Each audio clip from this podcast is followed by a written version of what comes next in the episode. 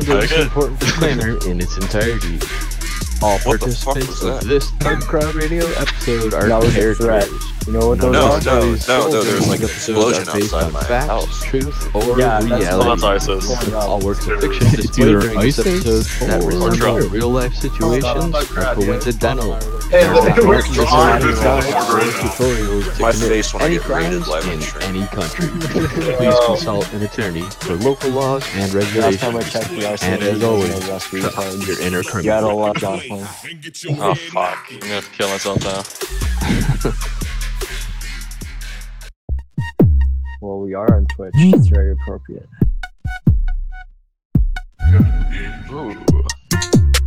This is not being broadcast.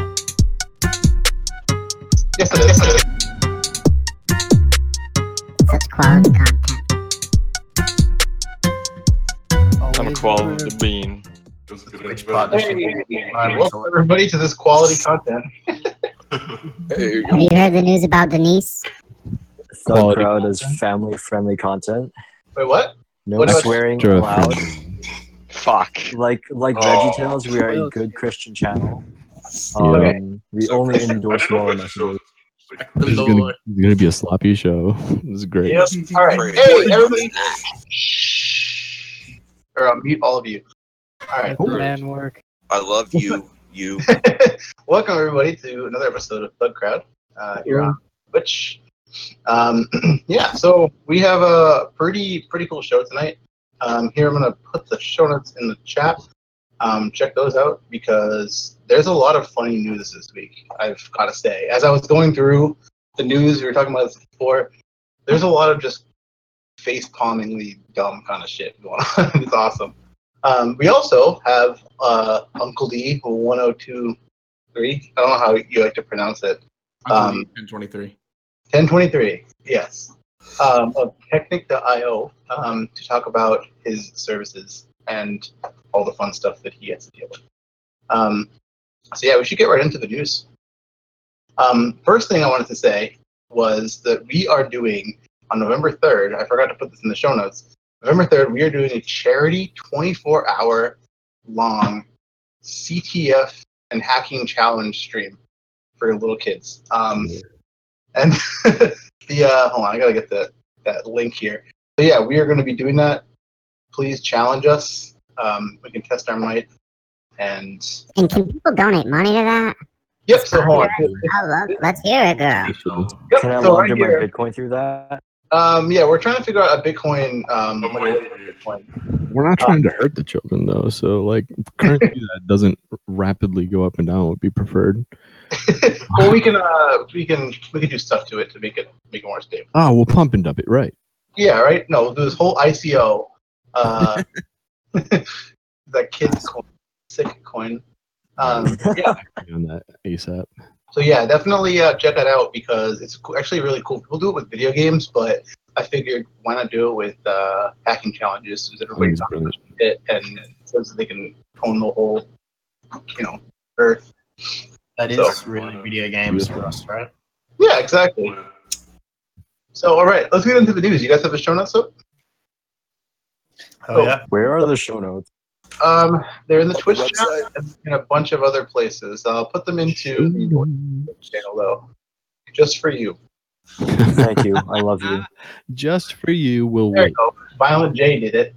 So thanks. All right. So uh, starting off the news is something that I've been kind of wondering about a little bit, but it's also kind of like, huh? Is somebody took over the uh, the the Gentoo uh, Linux GitHub repo for a little bit? Yo, and then did you see today they got sold for how many billions? Two? SUSE. That was SUSE. Oh, I thought it was the same one.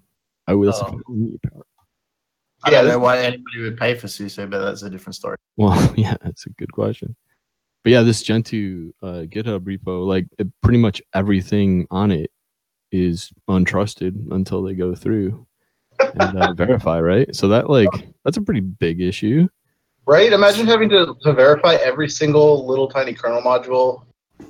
You know, there's got to be like a few guys that that had just gotten their Gentoo box perfect. They tweaked everything. they, they got they got everything just right. Finally And then the done. news came out. It, It's funny, like I've had some. Uh, uh, does anybody remember Gentoo for rices? Uh, Gentoo is for rices. No. What? I'm Yeah, paste so Oh is God, Arch. yeah, so do. is Arch, but still. I just pasted that link quickly. You can have a look at that in the Twitch chat. But um, so just just on the topic of Gentoo, like I- I've had conversations with people where they tell me things like um, Gentoo is the most secure Linux distribution because it's compiled from source and you can patch the security uh, problems before anybody else. And my my like response to that's always like, well, how do you know what to patch? Like, where are you getting this magic information from? Now you can just say, "Suck it." Look at this. Yeah, it's The whole like thing got owned, buddy. yeah, That's like tell me. like, Suck it. Yeah. That's uh remember when the CVS OpenBSD got backdoored by Suck It Rootkit? Suck it. Oh man, that, That is an excellent name, though. I love it. Wow. This seems like it's it's going to have impact, right? Like we. Uh, first of all, does the news story go into uh, the exact bookmarks of or book uh, ends of when it started and ended? No. No, it was kind of Apparently there isn't a lot of a lot, I mean, because it's the downstream from the actual development tree. Right. So they don't. They think they caught it within a couple of hours, and that are not many, if any, people actually replicated any of this stuff. Yeah. oh, Um, no. unlike the Linux Mint attack, which happened a few months ago, where they popped Yeah. like Mint's website and hundreds of people downloaded that ISO and installed it. Whatever Um, happened with uh, any of that? Um, so odds over under on it being the same kind of crew, or you think this is just opportunity? Uh, opportunistic. I think a lot of GitHub attacks are just luck, really. I think yeah. for sure. agree. Throw I think it'd be to funny something to- until it works. I, I think with um like this as well, like the you know the direction of uh the, the, the way the code flows. I guess there's they didn't submit any pull requests like upstream. Like the if a kernel module, for example, was backdoored, it's not going to hit. Um, you know, it's going to get Garrett peer reviewed and whatever before it can get into like Linux mainline and Yeah, there's going to be a whole accounts on mailing list. Yeah, there's going to be a whole mailing list thread of um, neckbeards whinging over like how the syntax should be and all that kind of stuff. This is exactly correct.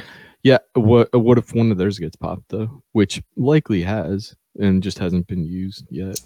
I don't know. I'm Um, up somebody's spot. Sorry. No, that, that's actually a good point. There's uh, the story. Uh, so uh, Dave Aitel has um, posted about it on like um, his on Daily Dave before about um, like the idea of like iHunt sysadmins to I hunt developers like being actively used by the NSA or something at one point. Um, so if you if you did have uh, push rights to certain repos, um, you could you know remove a couple of curly braces and all of a sudden you have a different code path or whatever it is. That's a real thing. Like API abuse too, right? Like that would bypass their reviews. I mean, you got to think something like that probably exists.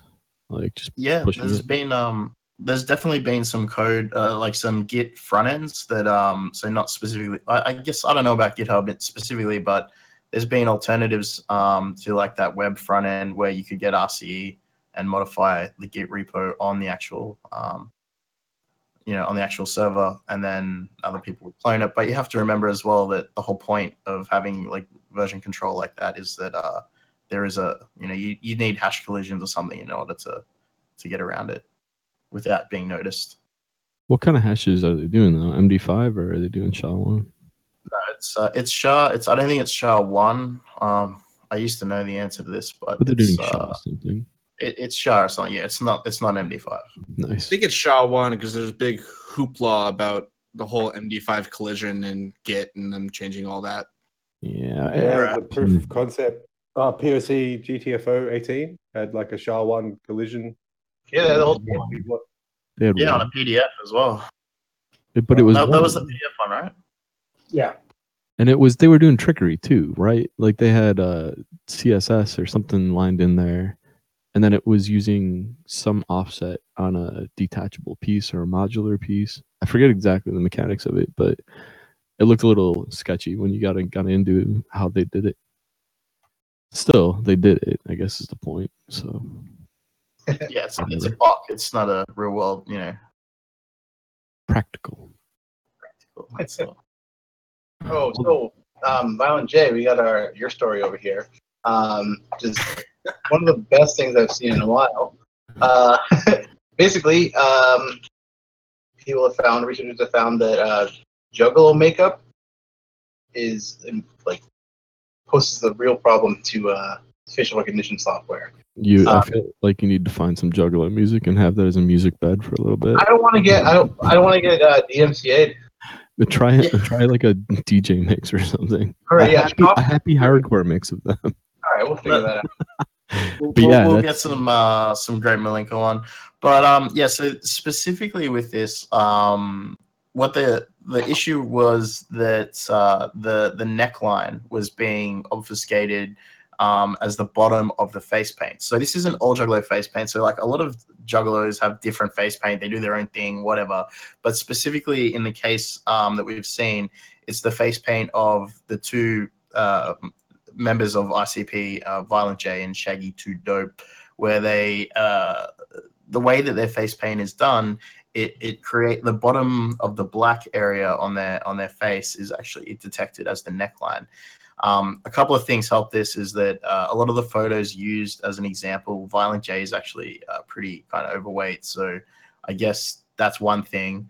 Um, and and the way that they actually do the the smile, the clown smile, is actually quite large, so it goes right up their cheeks as if it could like almost to the ear. So that's kind of like where this um like there's a few uh, images that have this as an like analyzed and and they show um some some red lines to go like these are the eyes, this is the mouth, this is whatever. But and the, the, it's specifically the neckline that was really messing it up. Yeah, it also looks like the eyebrows weren't on there completely because you know they paint the white over the eyebrows, so they're hard Yeah. to see. I mean, so I'm just gonna say it. Uh, it's Juggalo time for literally everybody in InfoSec. Uh, if Whoop, whoop. if you're not dressed up as a Juggalo at DEF CON, you just don't know what's up. Oh, I'm gonna drink. oh god. I'm back. Alrighty. Juggalo paint though. Uh, who would have thought? Like, I, so I gotta say one other thing that I've seen at DEF CON a year or two ago now, and I don't. I think it might have been somebody kind of famous that did it, but uh, somebody had a hat and uh, uh, infrared LEDs that were pointing down and effectively flooding out his face.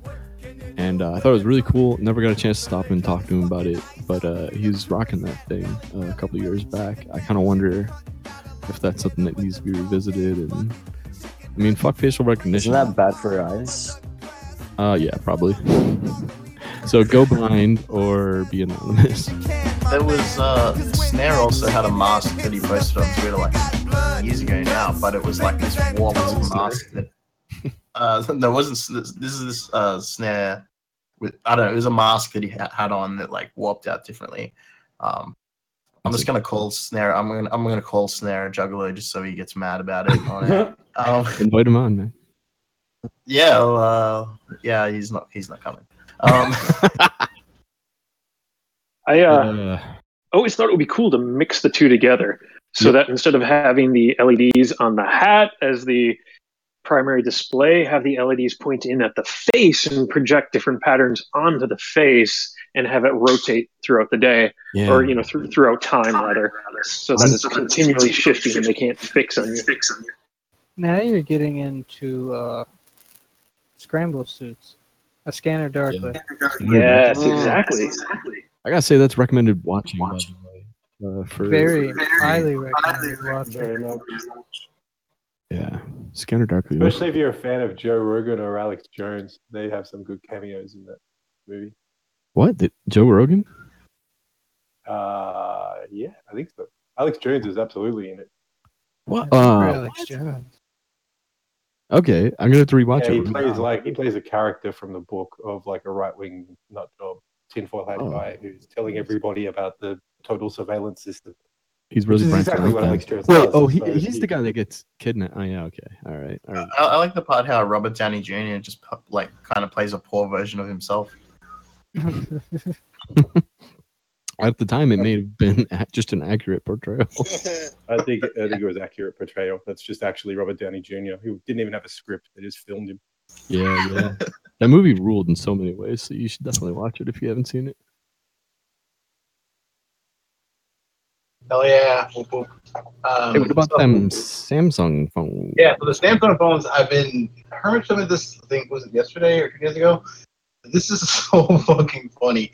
That apparently Samsung phones are spontaneously texting users' photos to random contacts contacts without their permission. Apparently, it affects mainly the Samsung Galaxy S9 and 9 Plus, um, but there could be others that are affected by it. And their messaging app is just sending random photos to people. That's Man, fantastic. I Way worse than the Amazon thing. awkward situations. Wait, what? Yeah. I said I bet this made for a lot of awkward situations. Right? Because yeah, this person apparently they they had only been sending stuff to like one person, and then somebody else got pictures from them, and it's just like that's like a really weird way to figure it out. If you're like trying to like keep it secret, you have your secret like side phone, and then somehow it texts like Yeah. Domino's, and it's really your uh your side guy.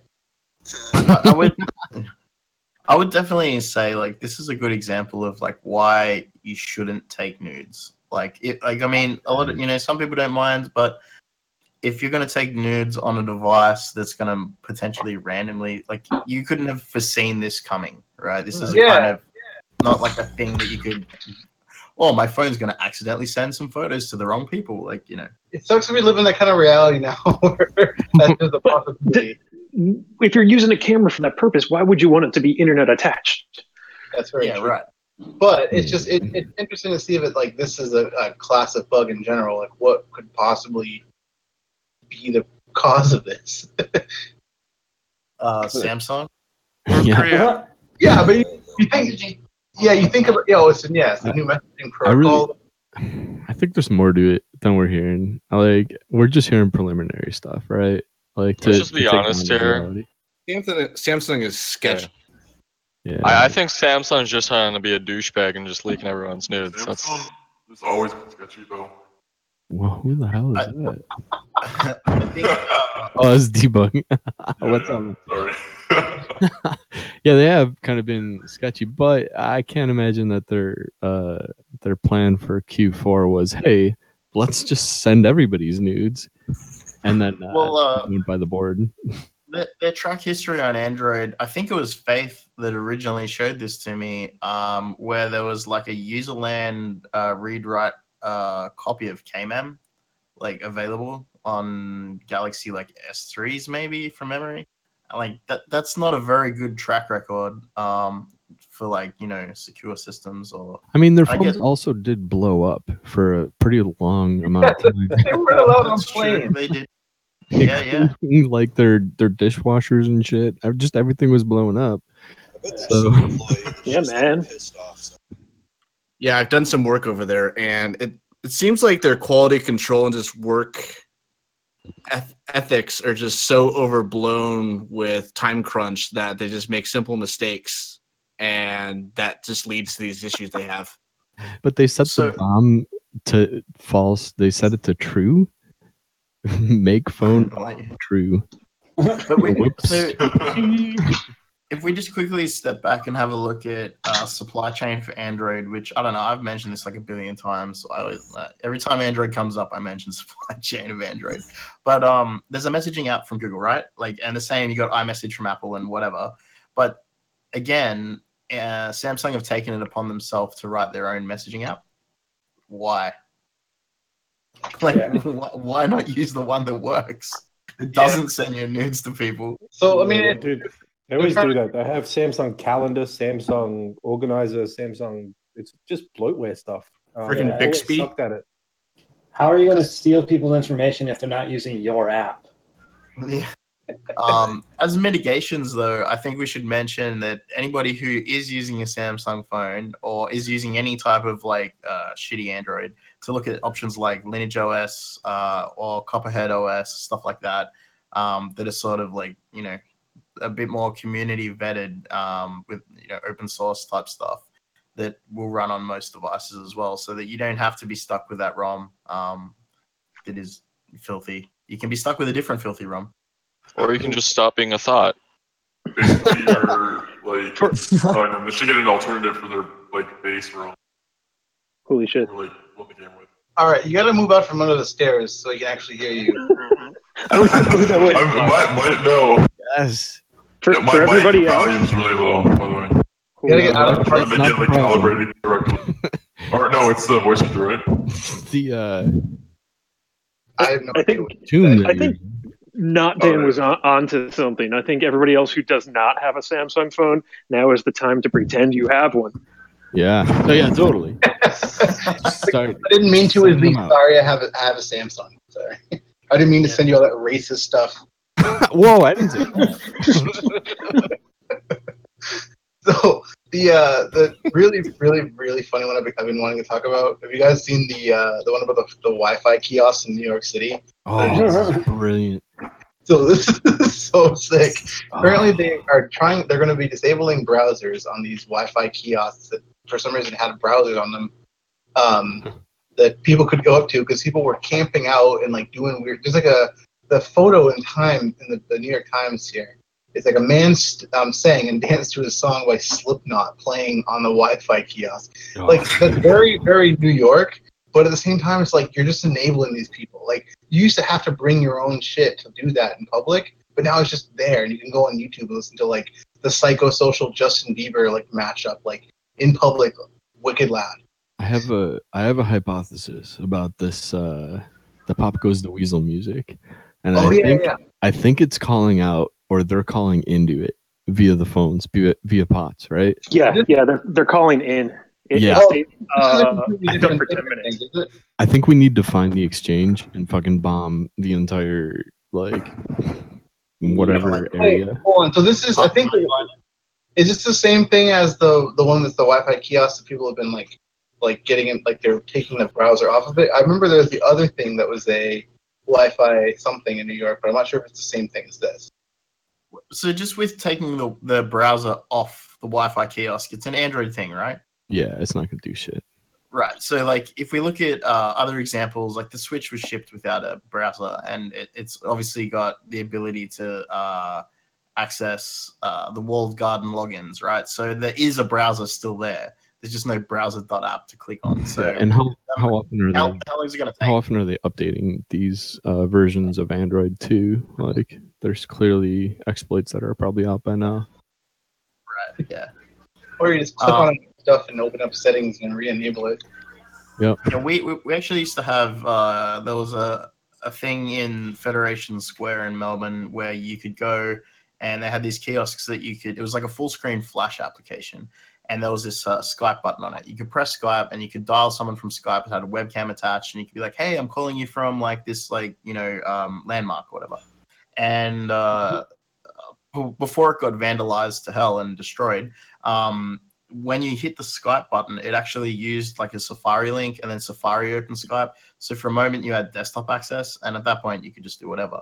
But like you could add that Skype contact as a contact and then dial in and just like randomly speak to people.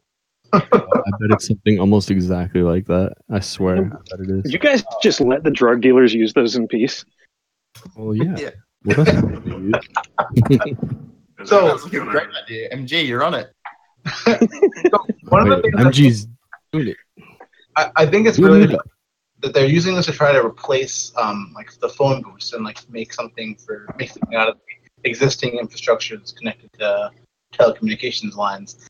And so I think it's funny though that they're literally it, it's uh, like the quotes from from like people who are are you know officials in New York City saying these kiosks are often monopolized by individuals creating personal spaces for themselves, engaging in activities including playing loud explicit music, consuming drugs and alcohol, and the viewing of pornography.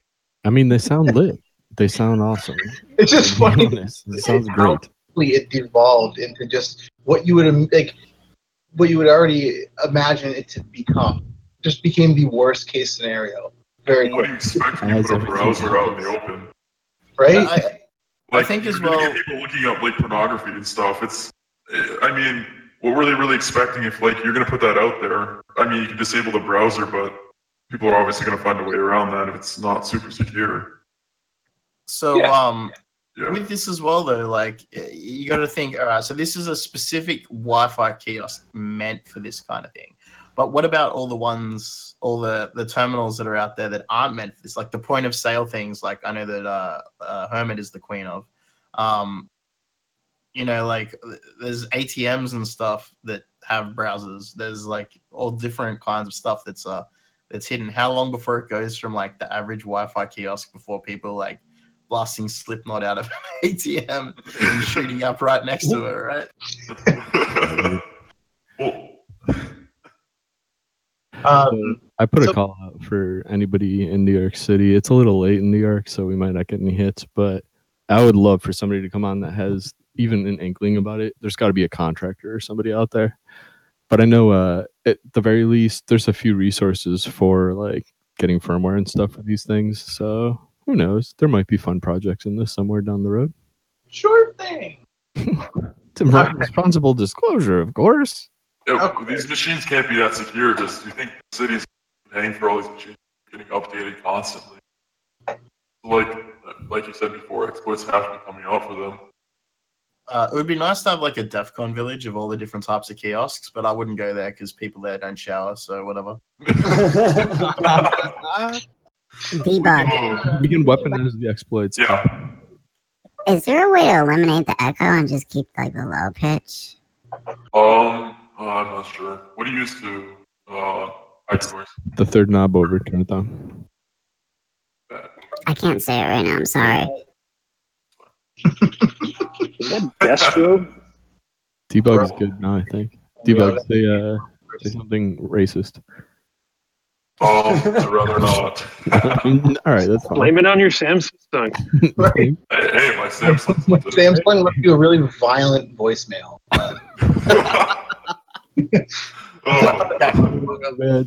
So speaking of, uh, of threats hiding, um, lurking in the shadows, um, the, oh yeah, the zero-day exploits that were found um, in a PDF that was uploaded to Virus Total. Did you guys read about this one? Because this is, Yep. I think, fully dive into what it actually was, but this seemed really cool. just stupidity from an OPSEC point of view of, of a bad guy. Like, how you're gonna keep using Virus Total in 2018? Your shit's gonna get jacked. That's that's, that's all that's gonna happen. Yeah. Like definitely, I know that there's uh, people that do VX research, like s- individuals, not companies, who have uh, like APIs to VX Total that you know they get the sample, they can- they get samples en masse. Um, Yeah, the cat's pretty like- much out of the bag, right? So if you submit something to VT, it is replicated and given to tons of people and firms. It's it's given away. yeah, it's it's burning bugs, and um, it's I guess it's it follows the whole anti-sec, you know, giving away bugs for free, but you're just doing it by accident.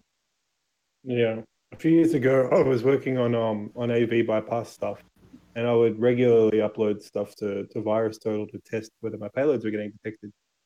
And I would brag about it when I'd get like zero for 55 or whatever from Virus Total. Um, and then the author of this module that I was working on in Metasploit contacted me to ask me to specifically not to do this anymore because his samples were getting flagged. Um, we were we were we were popping shells on um, on Kaspersky and McAfee, like their sandbox scanners were Yeah. were connecting back to my shell, and I Yeah, was like, logged in as something.internal.mcafee.com. um, so after after getting flagged, like my my IP address of the VPS I was using got added to some kind of suspicious actor database, and any any sample I submitted from that IP was getting flagged, and so I stopped using Virus Total. A little funny. I thing. hate Virus Total, but yeah, that's another thing. Somebody What was, was the, doing um, our IRC from one of those for the longest time. They were fucking connecting from a, a sandbox to the IRC. I thought that was pretty funny.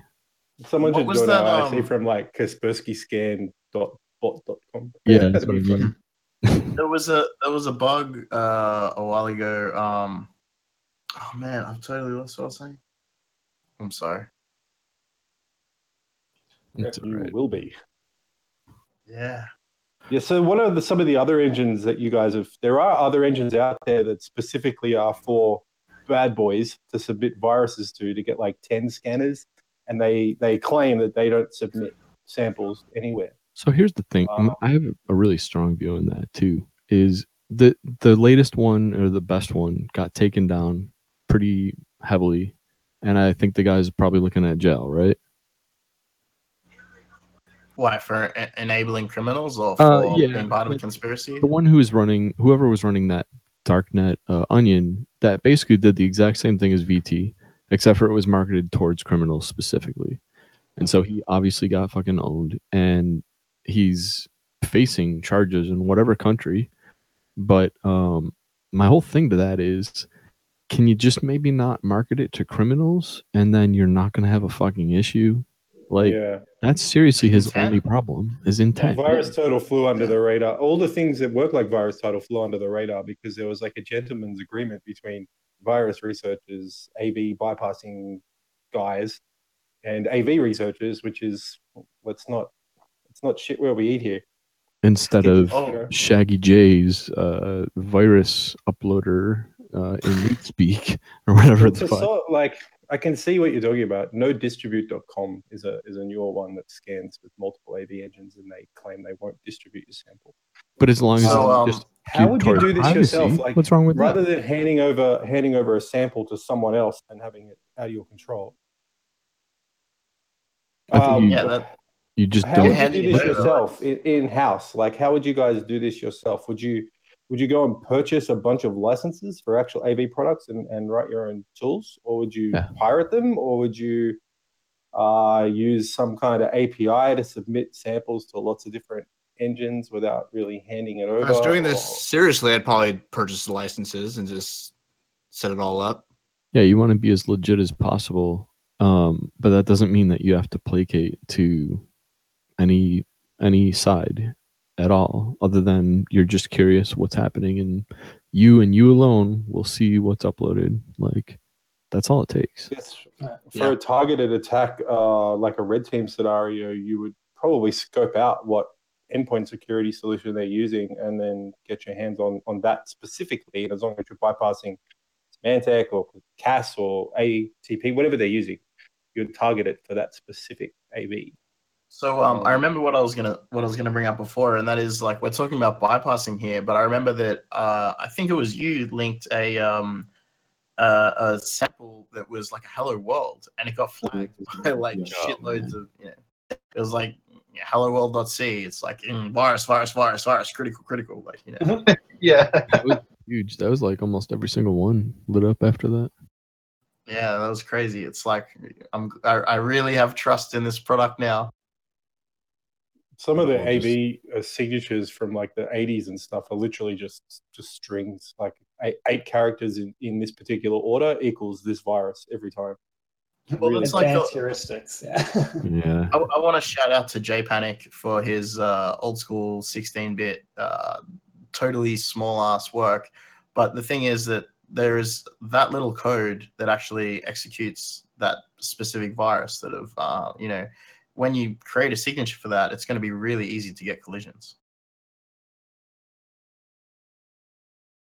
No, yeah. Yeah. It's like 100 and something bytes, maybe? Maybe less? I don't know. Yo, So when you guys are trying to encode your um, interpreter payload for your Eternal Blue exploit, uh, what encoders do you use, and then how do you test uh, AV detection on on coolhack.exe? hello, fellow chatter. I don't do those types of things.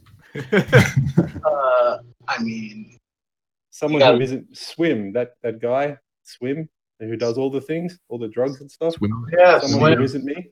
Yeah, isn't been RP in a while. I think Uh, really gets around. Swim is uh, well advised to keep things fresh and different at all times. Well, uh, Swim just uses a lot of sleeps and a bunch of padding from DevRandom, and that seems to bypass everything. So Jesus Christ, that's it. if you recall, uh, last week we talked about we talked about um, the the watering hole attack, uh, right. where the, the the payloads were just like straight out of you know Metasploit, like and uh, then that OLE bug that was like 17 years old. So, lol. I mean, I guess if you're going to encode stuff and get around whatever virus scanners, I just guess guess you just use Metasploit if you're doing your internal red team shit, unless you unless you you know have time and whatever. I don't know.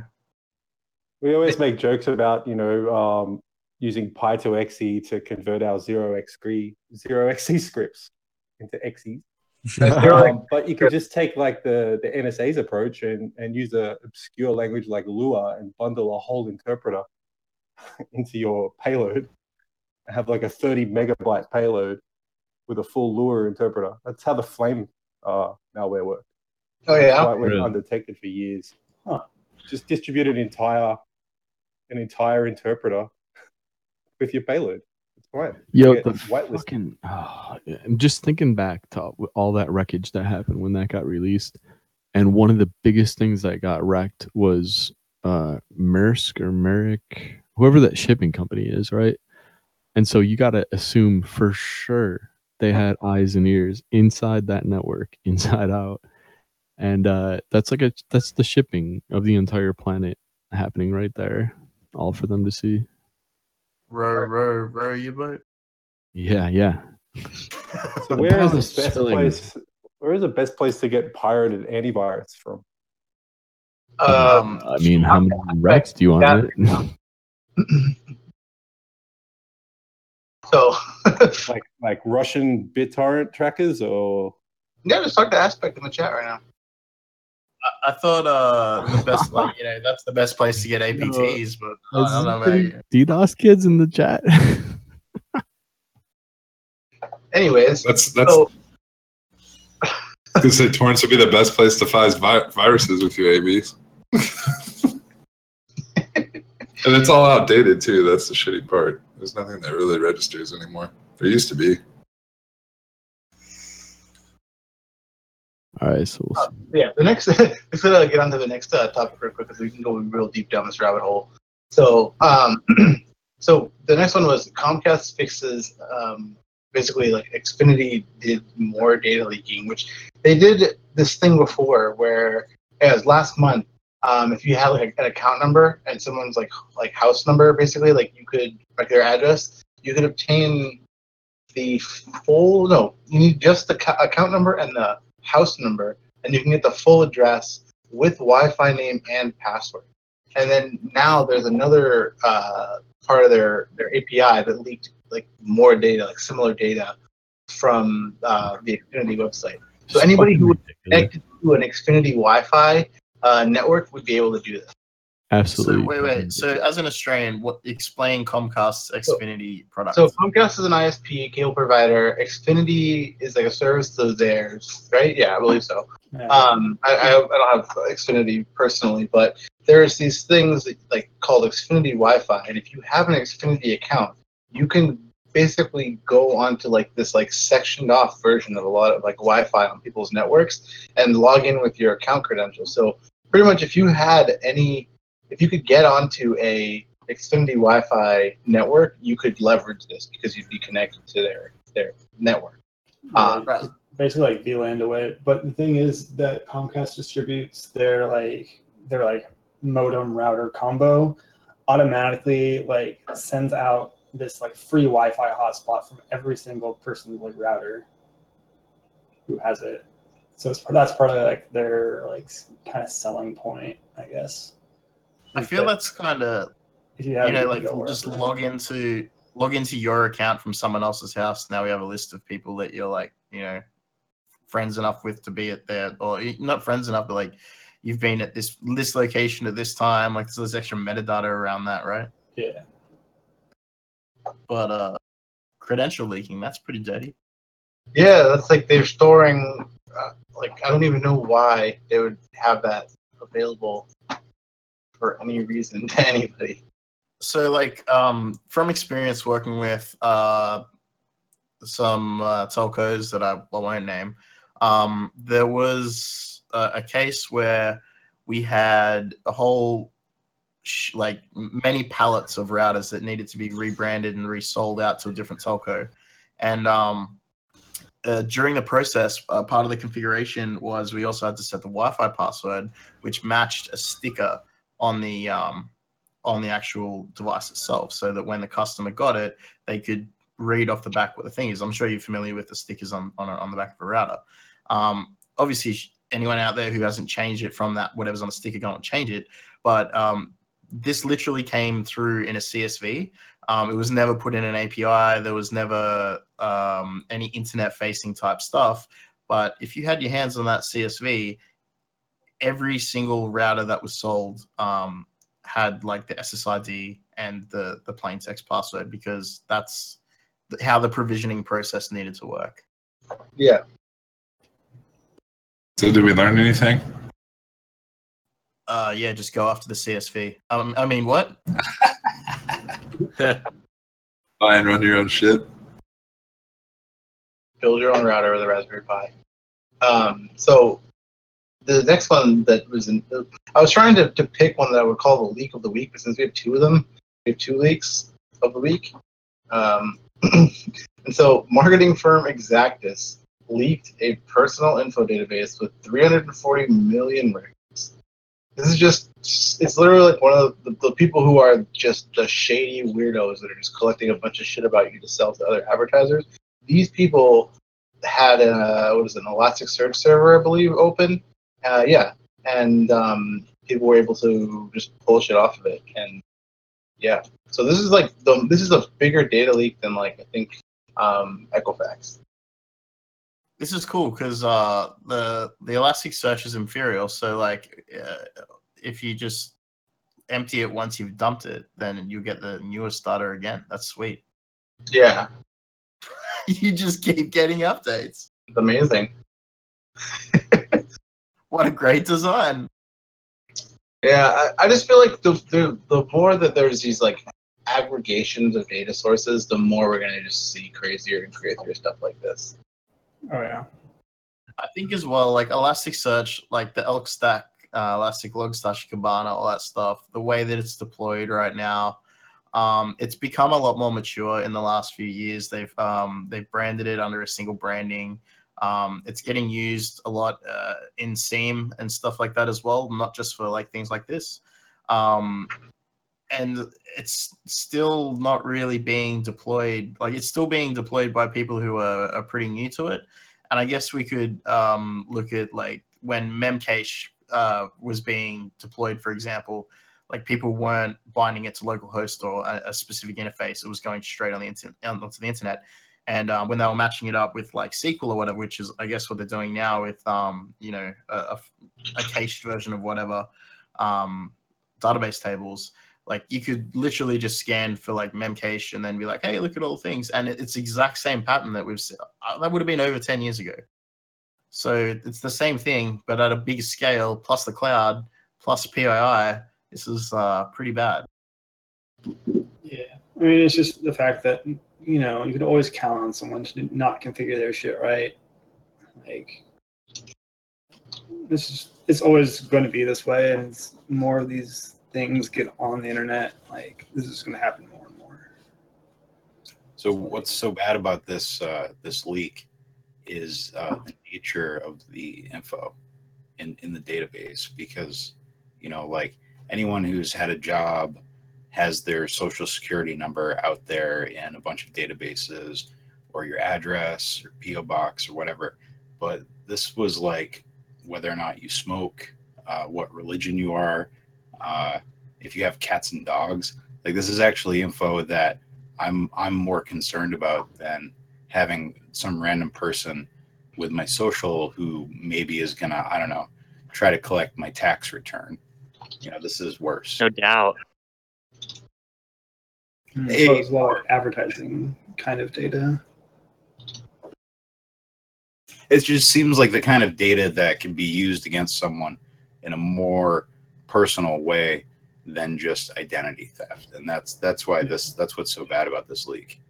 Yeah, definitely. Like if you could find something in there that was, uh, I mean, not Dan, you've touched on this a lot uh, previously about uh, if somebody knows a secret about you, being able to hold that over you and like that kind of thing. So Yeah, I mean it, it comes down to like embarrassment and uh the things that you're embarrassed about, the things that you're ashamed of, all that stuff is is ammo against you. And um, if you're unprepared to deal with law enforcement, be prepared to deal with yourself because they will turn a mirror to you and then make it a nightmare. So it's not fun.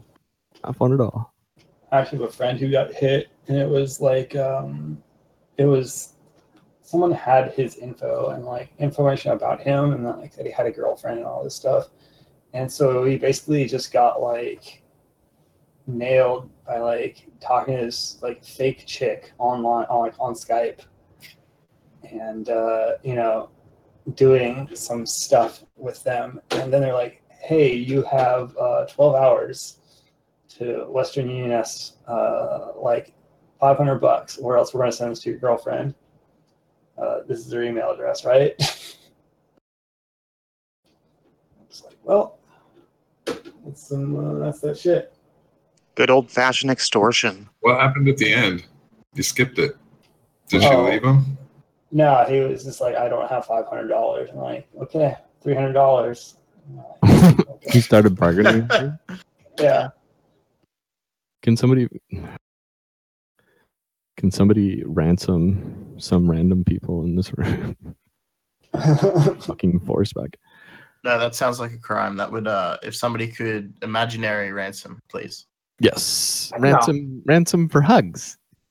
He's get You get three hugs and you get it for free. So, uh, what, what, I'll get, up? with interpreter. I'll get with my interpreter. Sorry. Oh, okay.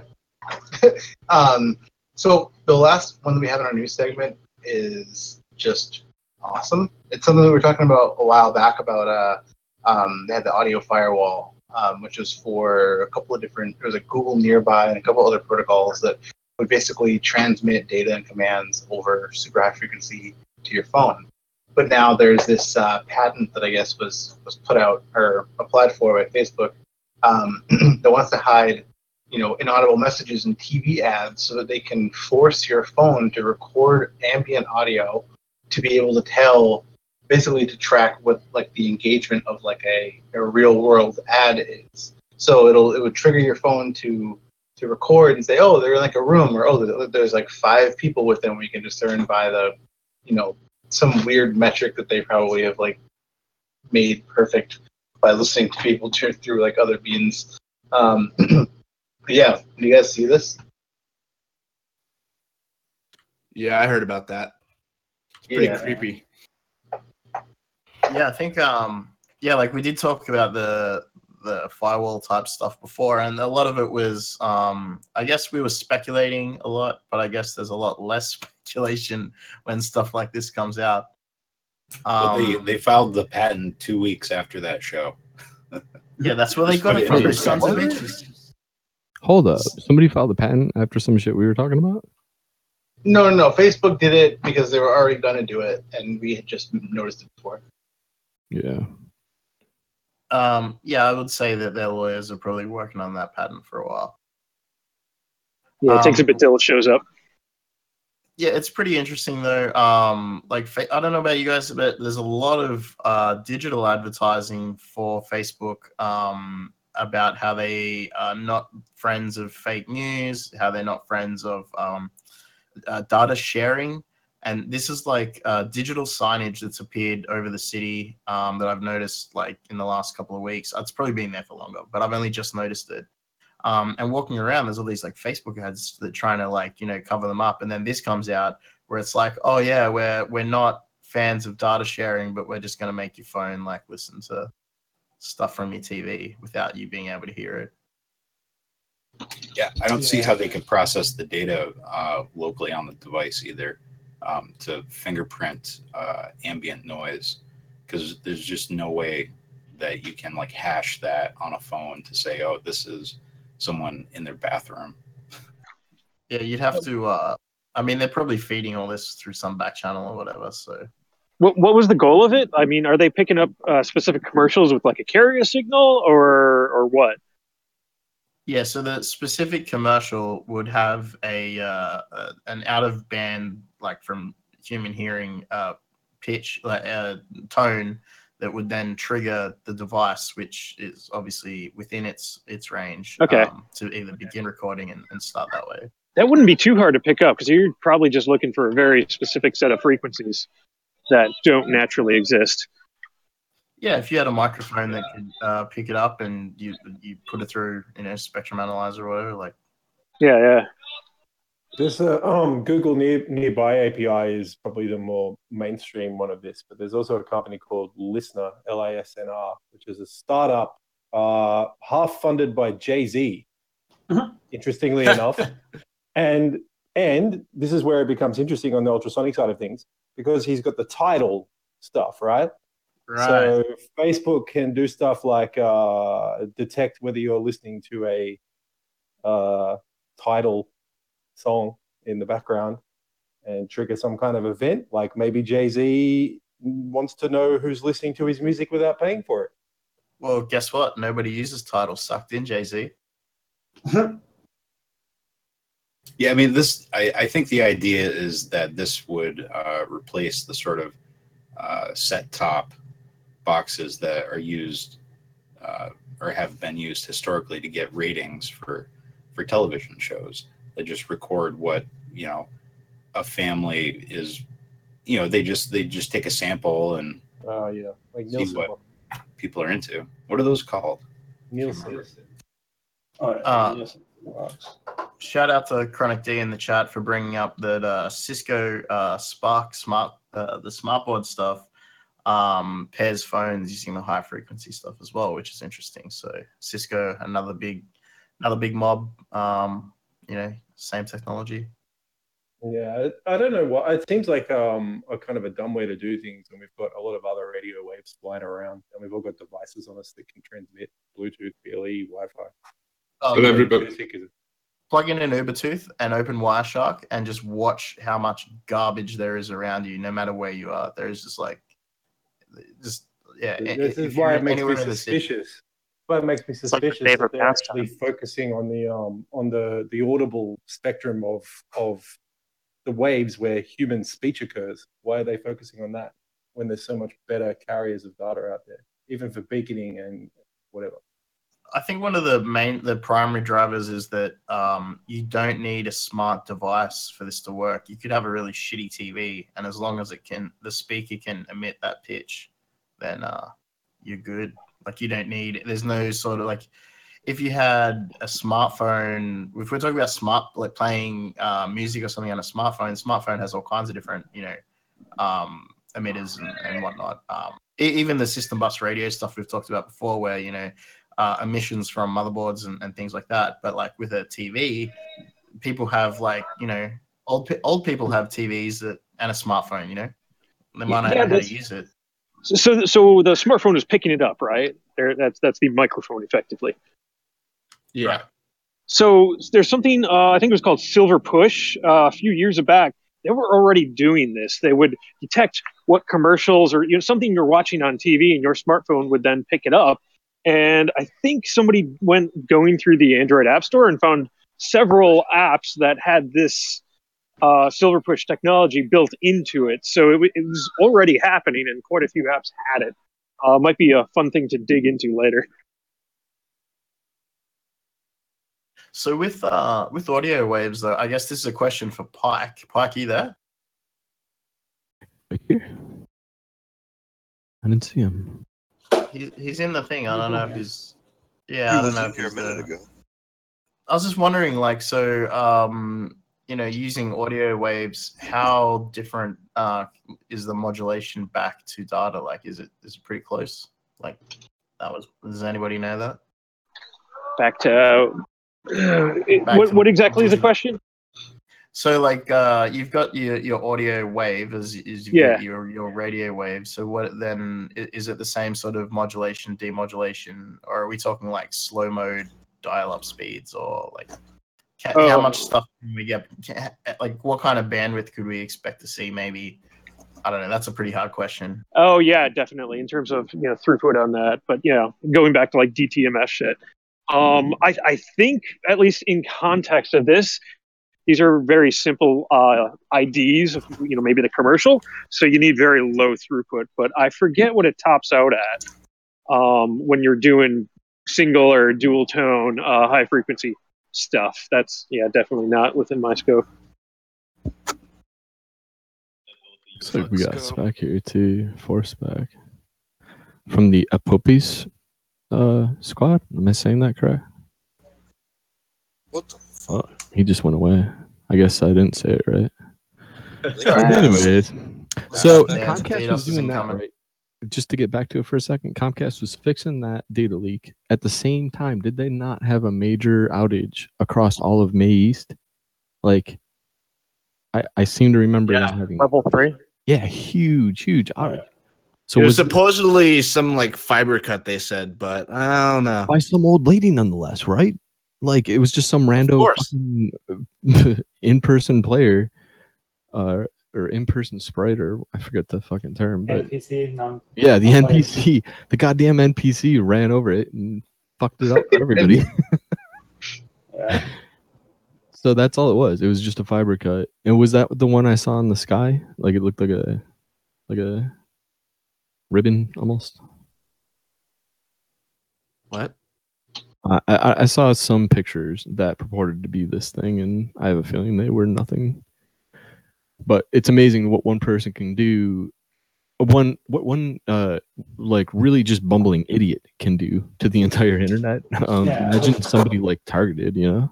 Yeah, that happened. Uh, I used to live in a small town, and like the entire city's infrastructure was just like one fiber line in and out, and someone basically just like hit it with a rototiller, and like hospital communication, all cell communication went down for like the entire like valley area.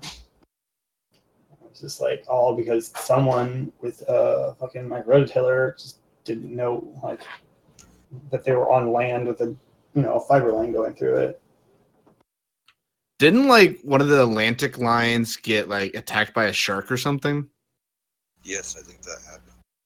Yeah. I mean, maybe officially. Uh, but I think I guess uh, I don't know if anyone wants to talk on uh, like submarines doing like uh, like leakage out of undersea fiber cables and stuff like that's a thing, right? I mean, I don't personally know about it. No, they've, they've got uh, know about it. they've got submarines that I think there's like a I don't know if it's called like a dry dock or whatever, but there's an entire underbelly that um you, you see the pool below you, even though you're you're down below, and it's meant for pulling up uh, the cables and doing splice work on them. It's pretty cool, but I can't talk too much more on that because I don't know much more. We can't talk too much more about that. People who uh, work in submarines are known as spooks, by the way. Yeah, I mean, we can only assume that uh, if an undersea cable is there and it's travel, it's carrying data, and there's a way to get to it, somebody with a submarine can probably, you know, let's let's just speculate on that. I wonder then how easy it is for those submarines because like Microsoft just put that data center on some ocean somewhere. Um, so I wonder how easy it is for the submarine to get access to that. Well, there was uh, Sealand, which was where Pirate Bay, I think, was hosted for a while, which is a oil rig that was off the shore of uh, the British Virgin Isles, maybe, and that was had a had a data center that was being used to host some, you know, things. Oh, I remember. I know about this. Yeah, Yeah, I've seen the like their way they're planning on putting data centers under like under the ocean now? So that's becoming a thing they want to do. They did the desert. It's not like Utah. Yeah.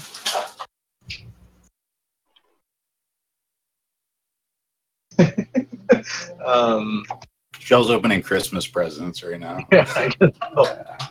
Hey, so um, yeah, we've been doing the news for a little bit. It's actually ten thirty now here. Um, maybe we should get into our interview with Uncle D. Yeah, Hi. sure. Hey, how you doing? um, I'm glad, good. glad to have you on here. Um, we've been waiting to talk about just the ins and outs of all the stuff that you do. Uh, so hold on one second. I'm actually change the little banner here on our uh, Twitch stream. Um, so yeah, basically, do you want to tell us about what your service is and what you do? Sure. Um, so initially, I'll just go over a little bit of the history of it. Um, initially, it came about as just a method for um, the geotechnology ch- IRC channel on Ryzon, um, just to host a bunch of services that we all could use. Um, initially, it was just like a mumble chat and um, simple Git repo, things like that. Um, eventually, it grew a little more than that, and I started uh, hosting content for Rice, which did a lot of ricing. Um, So a lot of images, things like that. And all this was hosted on my personal server in my studio apartment, um, which was very loud. And then eventually grew up a little more, started being used by people not on IRC.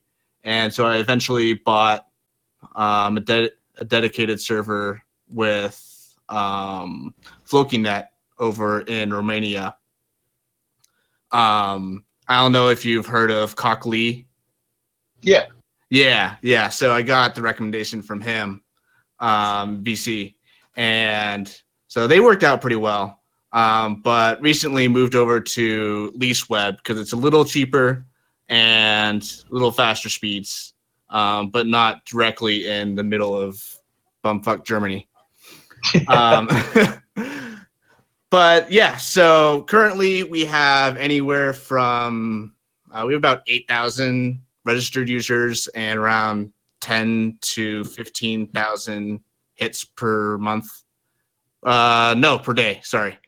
Um, and we have Git repositories, unlimited, public, and private, and we have upload services, um, paste services. Um, around the upload services, uh, you can either have client-side encryption, which obviously does it through the browser, through a JavaScript uh, a web worker, or on the back end, it just encrypts it on the server side, but it stores the key in the database. Um, Really cool.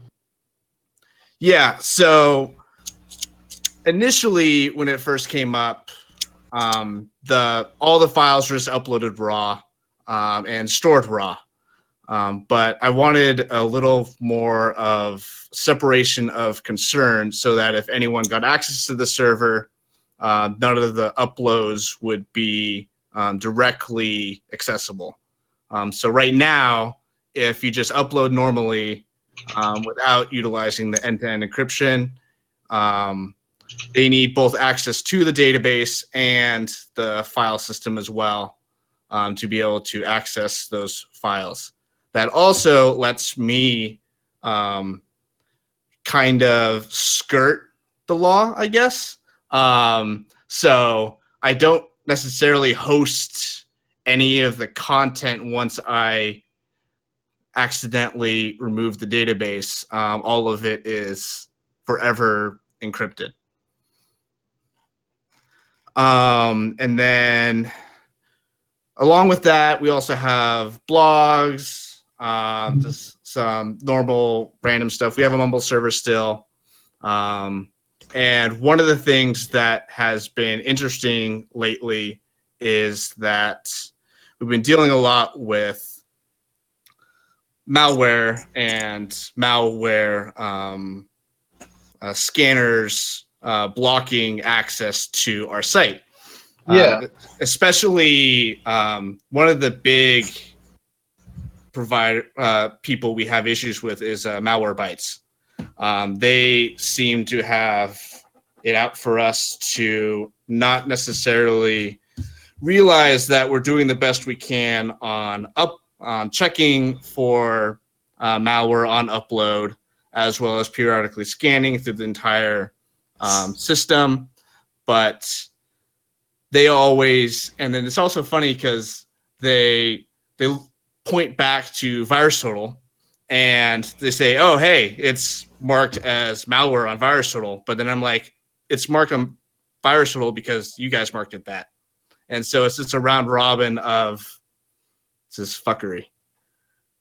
Um, Yeah. Yeah. No, absolutely. So now that's actually something that I was interested in learning a bit more about because so you have pay services and you have all sorts of different upload stuff and and like we've heard a lot about different laws and things that are coming into place in other countries where um, there are like the regulations for um, basically people being responsible for the content that comes onto the site.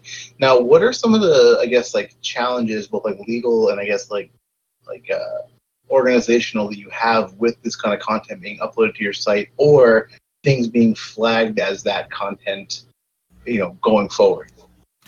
Yeah. So the the recent um it's not law yet, but the the lawyers for the EU have recently uh, allowed Parliament to vote on the the new laws um, that basically make content hosting services do some sort of either manual or automative um, processing of all user content. It basically removes any sort of um, safe harbor laws in the EU, which is ridiculous. Um, and along with that, um, they also have the any links that you link to to other content providers. You now have to get permission from them to link to them, um, including yeah. So including so like Time Magazine. If you have a link to Time Magazine in your blog article and you give like a little synopsis or whatever, with this new EU law that um, could pass, you would have to get permission from them. Um, and usually that requires some sort of monetary um, agreement. Huh. Yeah. So one of the things um, I'm personally thinking about is obviously getting out of the EU, um, moving servers out. Um, so that's a whole different project. And um, the way that law is specifically outlined is it's very vague in what measures you need to take to monitor and kind of scan the content that people are uploading. Um, so I'm trying to figure out um, the best way to make it so not only it allows it's it's kind of a it's a hard it's a soft line between um, user availability to the services, but also um, protection of my services and myself. And so I can it for everyone. It would be best if I just open up the floodgates and let everyone upload whatever they want, however much they want. That's the best case scenario for the end user. Yeah. Um, but that's basically the worst case for me because then everything is on me. But on the flip side, um, if I lock down everything, then I have to manually allow uploads. Um, and that's the worst case for users. Um, Yeah. Best case for me because then I'm following all the laws. I'm vetting every single piece of content that I am hosting.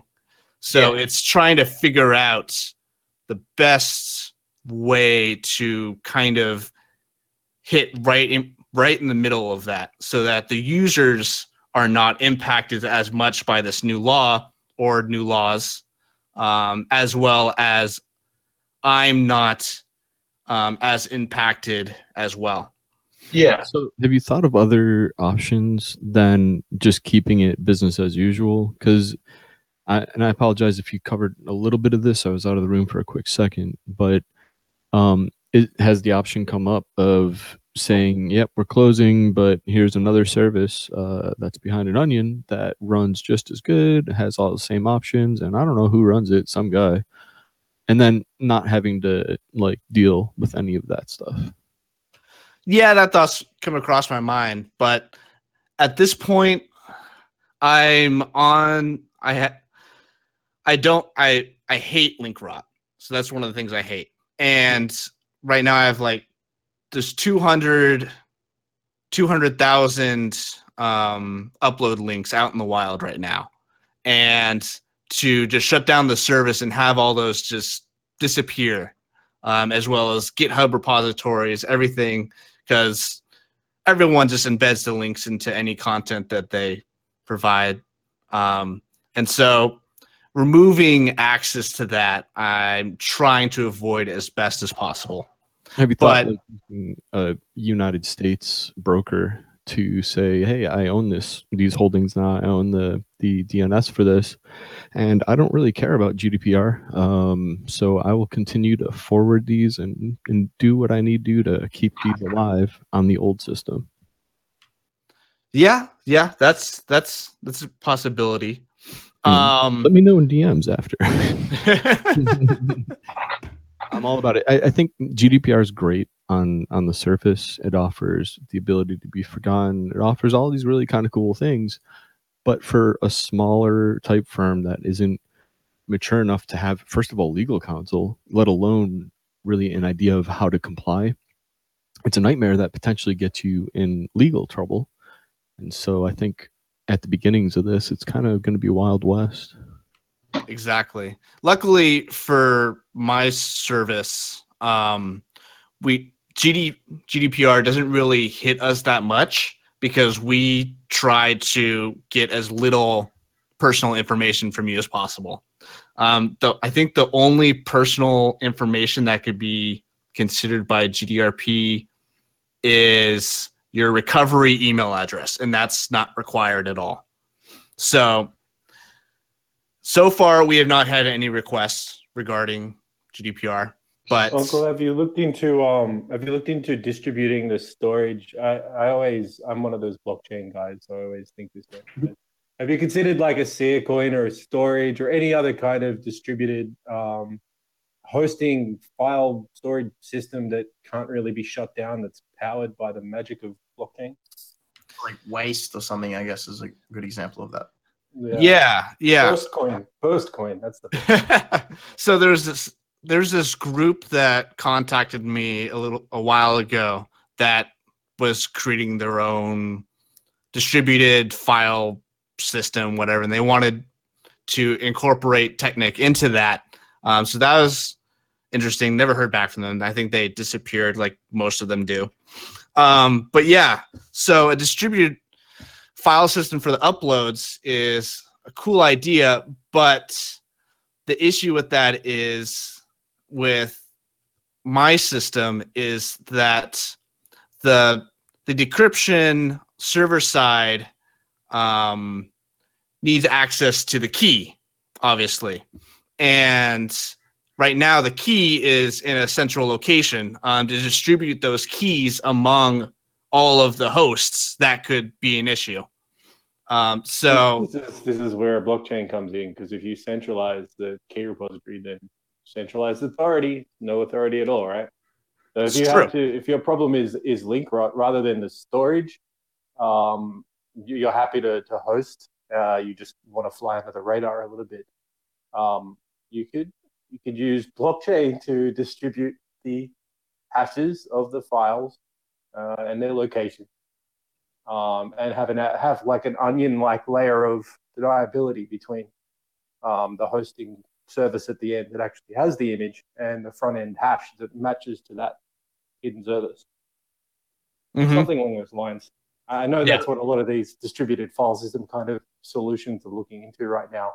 And a lot of it is based, uh, I mean, a lot of the driving force behind it is how do we make uh, a paste bin or an Imgur that can't be shut down? Yeah.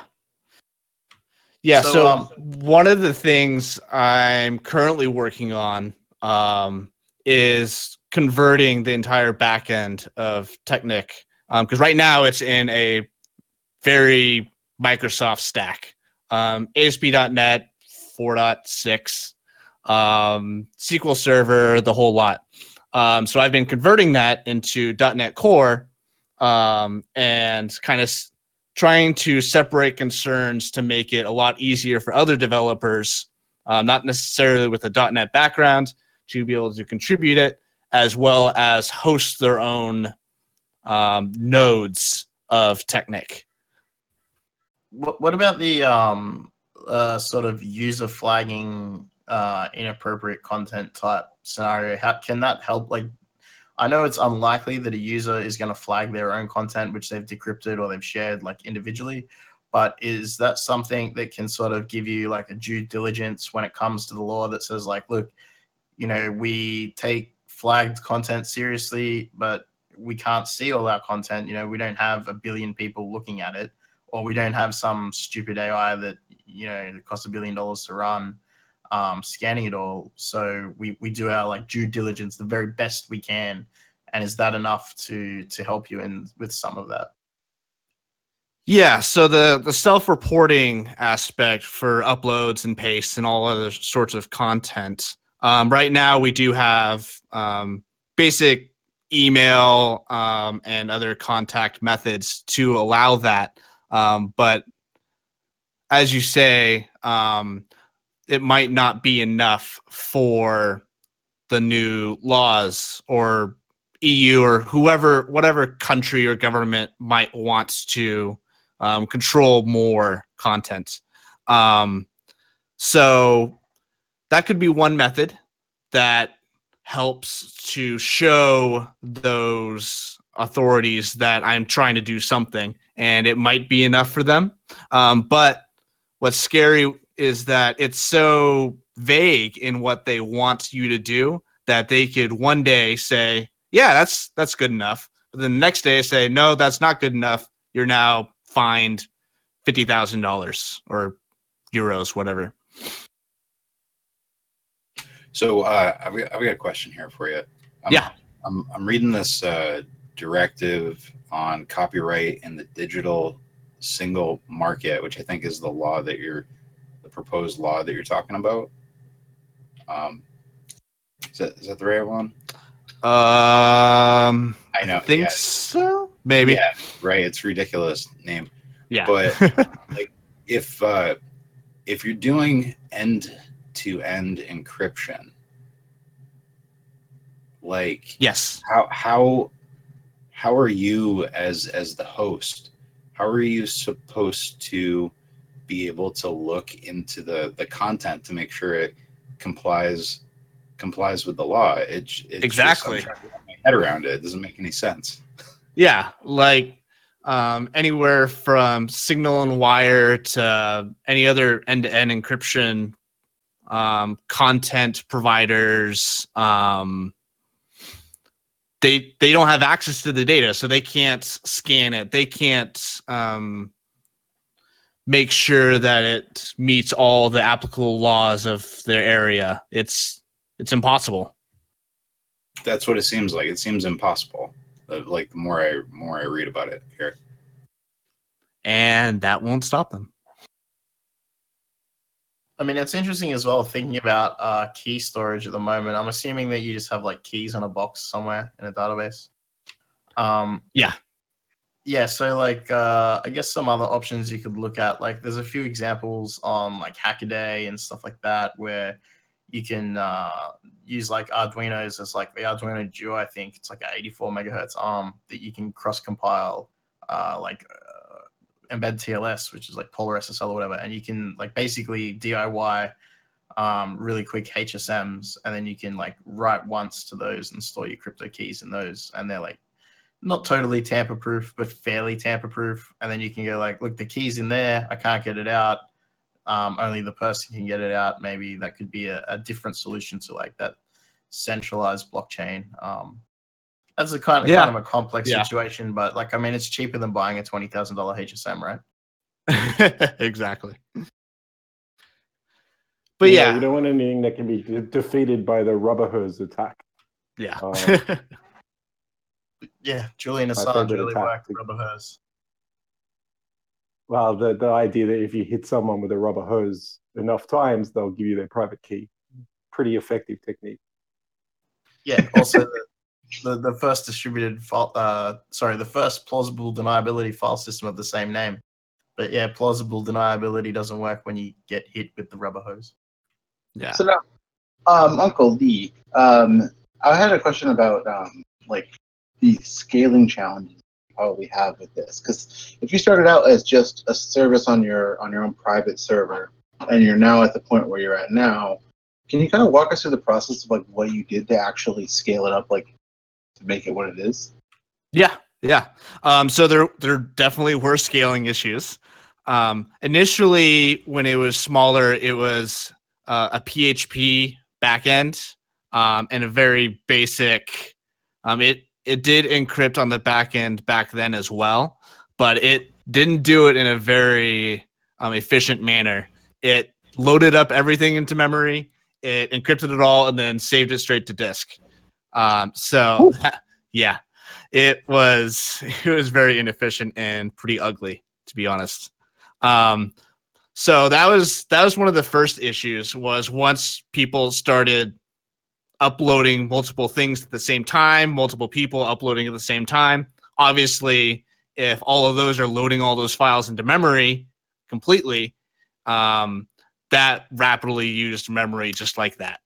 So that was one of the first things I needed to fix. So um, that was also um, around the time that I moved to a .NET stack, and so it, I changed it to where now on upload it direct the upload content now directly streams through a um, file encryption stream wrapper that encrypts it as it's being written to disk at the first time.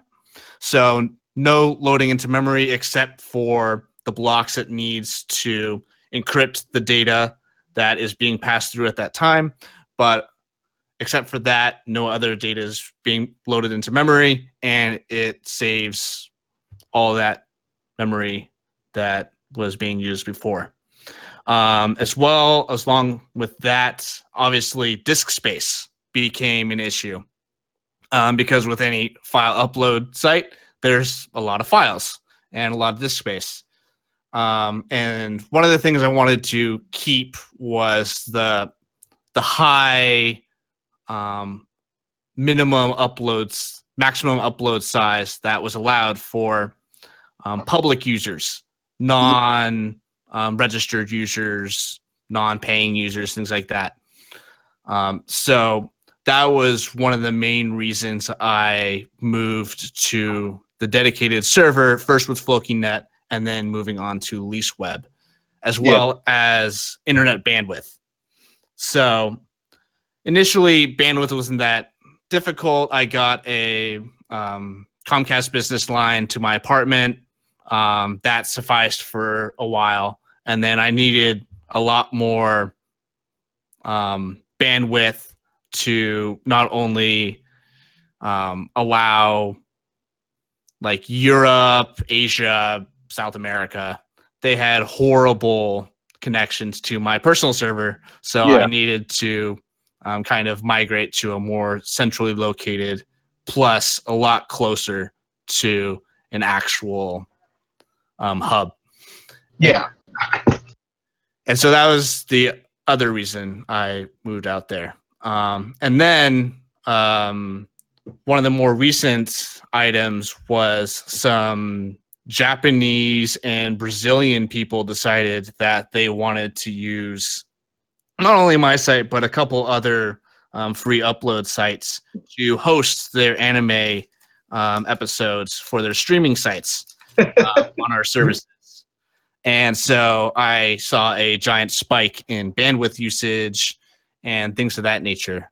Um, so I had to implement some um, blocking mechanisms to block certain referrals, IP ranges, things like that, um, as well as implemented a basic max download size before it redirects them to an actual download page instead of just allowing it a direct download stream of the file directly.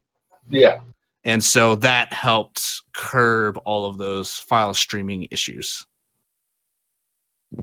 That's crazy though. That's because I, I one of the things that I was kind of really excited to ask you about was some of the weird stuff that you actually see that I know that you must see on uh, on there, and kind of like what your sort of process is for dealing with it, and also just like what is the funniest stuff that you see. Yeah, so um I can I can say I've I've seen some stuff. I've seen some stuff.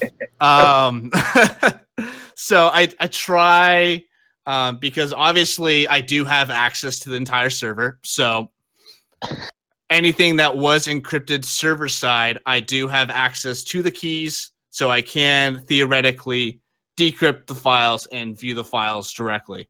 Yeah. Um I don't do that. Um, if I do need to access a file, it's through the same methods that they do, and it's through the URL.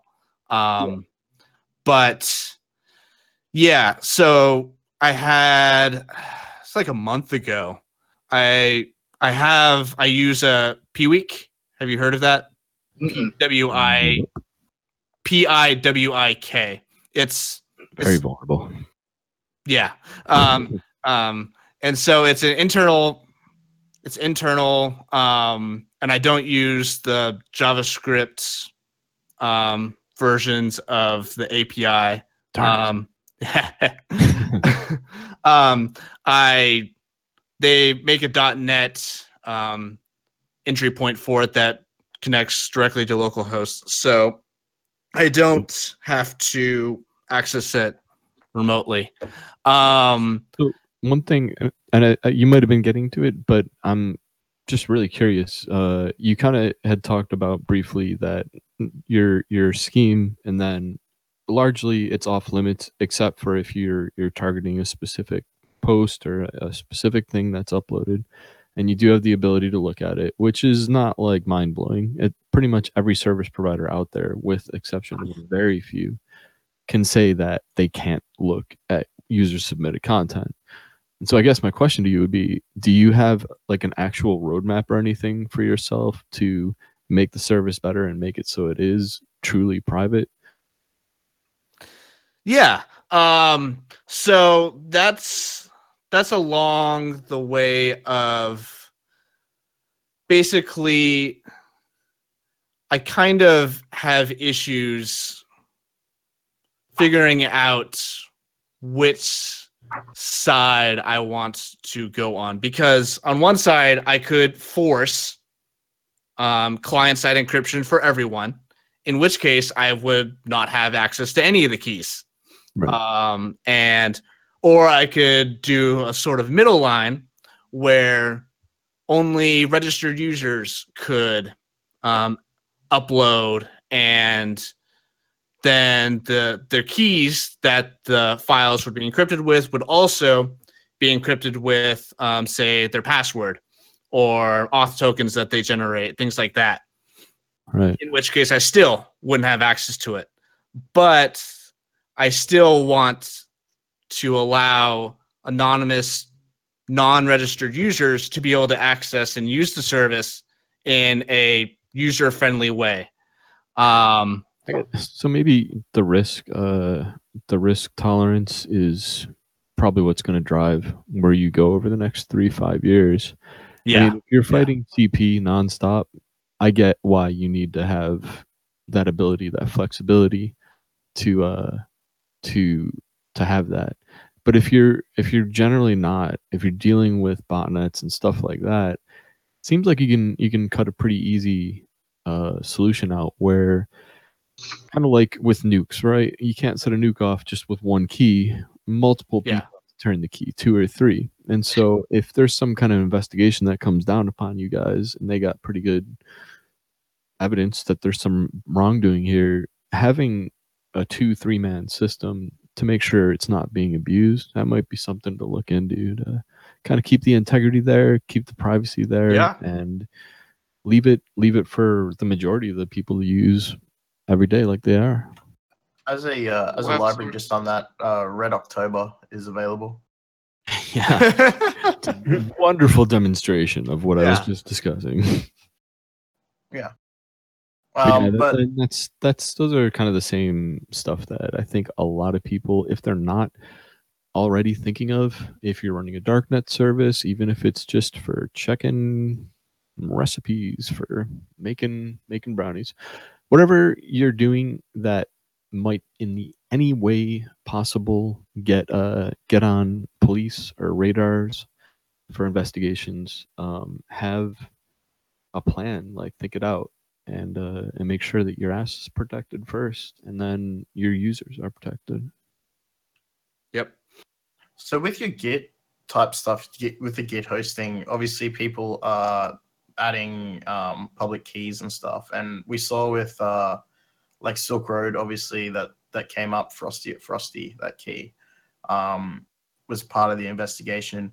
I mean, are people just blindly adding, you know, the same key that they used SSH into everything, or are you, know, are you forcing unique keys, or are you storing them in a any special way, or is that just sort of the way you know using Git the way that it's sort of meant to be originally used? So right now, um, the the Git, um, it they can do whatever they want to do it. I'm not forcing them to do um, to use any sort of standards. Um, but one of the things is that currently it is HTTPS only, um, in which um, they aren't allowed to use. Um, it doesn't support SSH keys currently. Um, so that's one of the things of I've been thinking about in the move in migrating it to um, some a different server, um, kind of distributing it, distributing the services, because right now it is all very um, connected. Um, it is all very hard coded um, together to work together. Um, so that's one of the things I've been working on with the rewrite is to kind of disassociate each of the services so that they don't rely on each other, so that I can then um, enable the SSH access and kind of enforce those rules um, uh, separately from the rest of the service. Because right now, all the services hook into each other very closely, so they kind of force each other to have um, uh, minimum requirements um, for what they offer. right? Yeah, yeah, as well. So, like for the instance, um, if um, like Malwarebytes, um, they block specifically u.teknik.io and sometimes by IP. And so, if the different services are distributed on different servers across multiple servers um, through different IPs, different host names, then these blocking mechanisms wouldn't affect the other services, just specific services. Um, so that was an, so another thing I was thinking about was to separate um, uh, this public access to the services and private um, registered users access and physically separate those by domain um, and by IP address so that if the public abuses the services, it doesn't affect the actual registered members of the service and vice versa. Right on. When did you start uh, noticing that you had to start paying attention to this stuff? Um, I I've, have I've to seen the site just to give you a little insight. Like I've seen uh kind of the beginnings of it when you were just setting it up. It was I got to be blunt. It was mad slow, but Yeah. it worked right. Like it did exactly what we needed it to do. We didn't have to worry about uploading to Imgur or Pastebin. Like we had this cool kind of semi-trusted place that we could upload to um and it's it obviously has grown into the bigger thing that it is today when did you notice that the uh you had to start thinking about legalities and stuff did you actually get uh a subpoena or anything to that that's what spurned this or can you kind of talk to that a little Yeah, yeah, I can actually can talk about that. Nice. Um, so, luckily, I have actually not gotten any um, direct subpoenas um, yet. i noticed you used the word direct Um, Knock on wood. yeah we'll knock on wood for you Yeah, thanks. happening Um, and one of the major turning points was, um, f- at least for performance wise, was figuring out and pinpointing the the streamer's usage of the site. Um, that was a big performance hit, and once I resolved that, that released a lot of performance issues, um, opened it up for a lot of other things, and then um, as well before I had background uh, malware scanning during upload, um, just basic ClamAV stuff. Um, it it was just all raw uploads, and so I was getting blacklisted by everything. And so just adding that very basic upload scanning knocked out probably 98% of all the malware being uploaded. And so that was a that was a big turning point. Um, and then recently, about a month ago, I think, um, I started noticing um, using Piwik that um, some onion addresses were accessing specific files a lot. And it was the first time I noticed a lot of the same onion addresses accessing those. And so obviously, as I was intrigued, so I followed them and it was not good content. Let's just put it that way. Um, and so I got, I actually got um, Oh, you blacklisted. contacted by individuals and um, Can we just be clear about individuals? Sorry to put you on the spot, but when you say individuals, generally, I would assume that to mean law enforcement of some kind.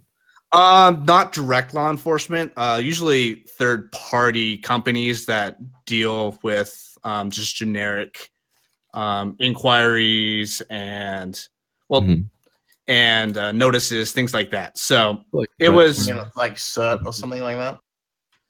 yeah, kind of thing.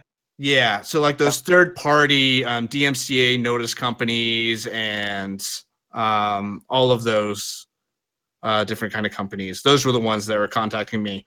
Um, but they, what annoyed me was I had set up the abuse um, um, email and set up the abuse page for them to specifically contact me because I was like, fine, contact me about this. But they still went directly to um, my domain provider, um, a hosting provider, and the hosting provider then shut down access. Who is that hosting provider, if you don't mind me asking? Uh, LeaseWeb. LeaseWeb. Oh, yeah, they'll do it pretty quick. Yeah. And so for this without question, too, without getting your half of what you're doing to mitigate, which is messed up. Yeah. So in this specific instance, it was CP. And so they had, uh, they did give me notice, but I'm obviously on the west coast of the US. They are in the Netherlands. And so the time difference, I was asleep when they gave me the notice, and they only allow one hour before they shut it down. Oh, yeah, that's fair. I mean, they. The Yeah. question is, did they bring it back up after you remediated? No. Well, yeah. Well, So fuck that. Then. they waited until they were until 8 a.m. their time the next day. So Oh. that was that was oh. fun.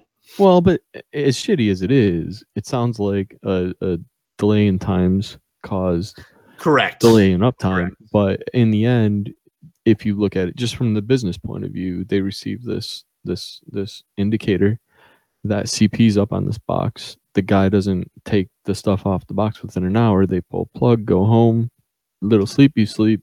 In the morning, they see it's gone and they put you back up.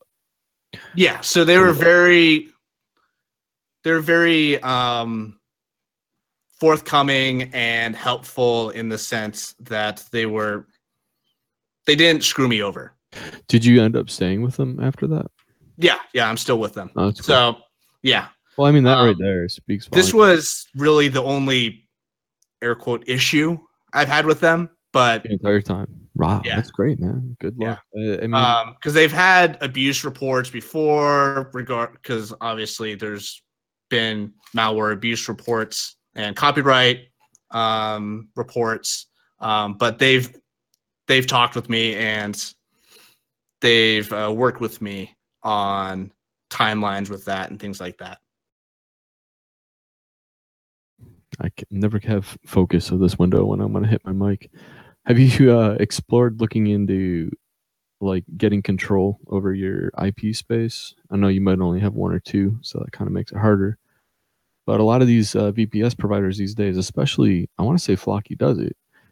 They'll give you um, what's essentially the who is over the IP space. So if somebody who is is your server, instead of it coming back to Flocky or LeaseWeb, it comes back to you. So you're the first line of defense for receiving all these complaints. And I guess my closer to that is if you haven't done it yet, that's something I would strongly recommend. Yeah, yeah. That's that's something I'll look into. Um one of the obviously one of the major factors into all the decisions I've been making is cost. So right now I run it purely as a hobby, um, supported by my regular day job and And that's um, donations. And So so, one of the laws. yeah, so um, one of the things I did to help um, kind of try and bring in some revenue to keep it um, going without me needing to uh, push it along was the premium accounts. That sort of helped. Um, but yeah, so that's another reason why I moved to LeaseWeb was mainly cost. Um, but along with the distributed system, with moving towards allowing others to host specific nodes of the Teknik service, um, yeah, yeah.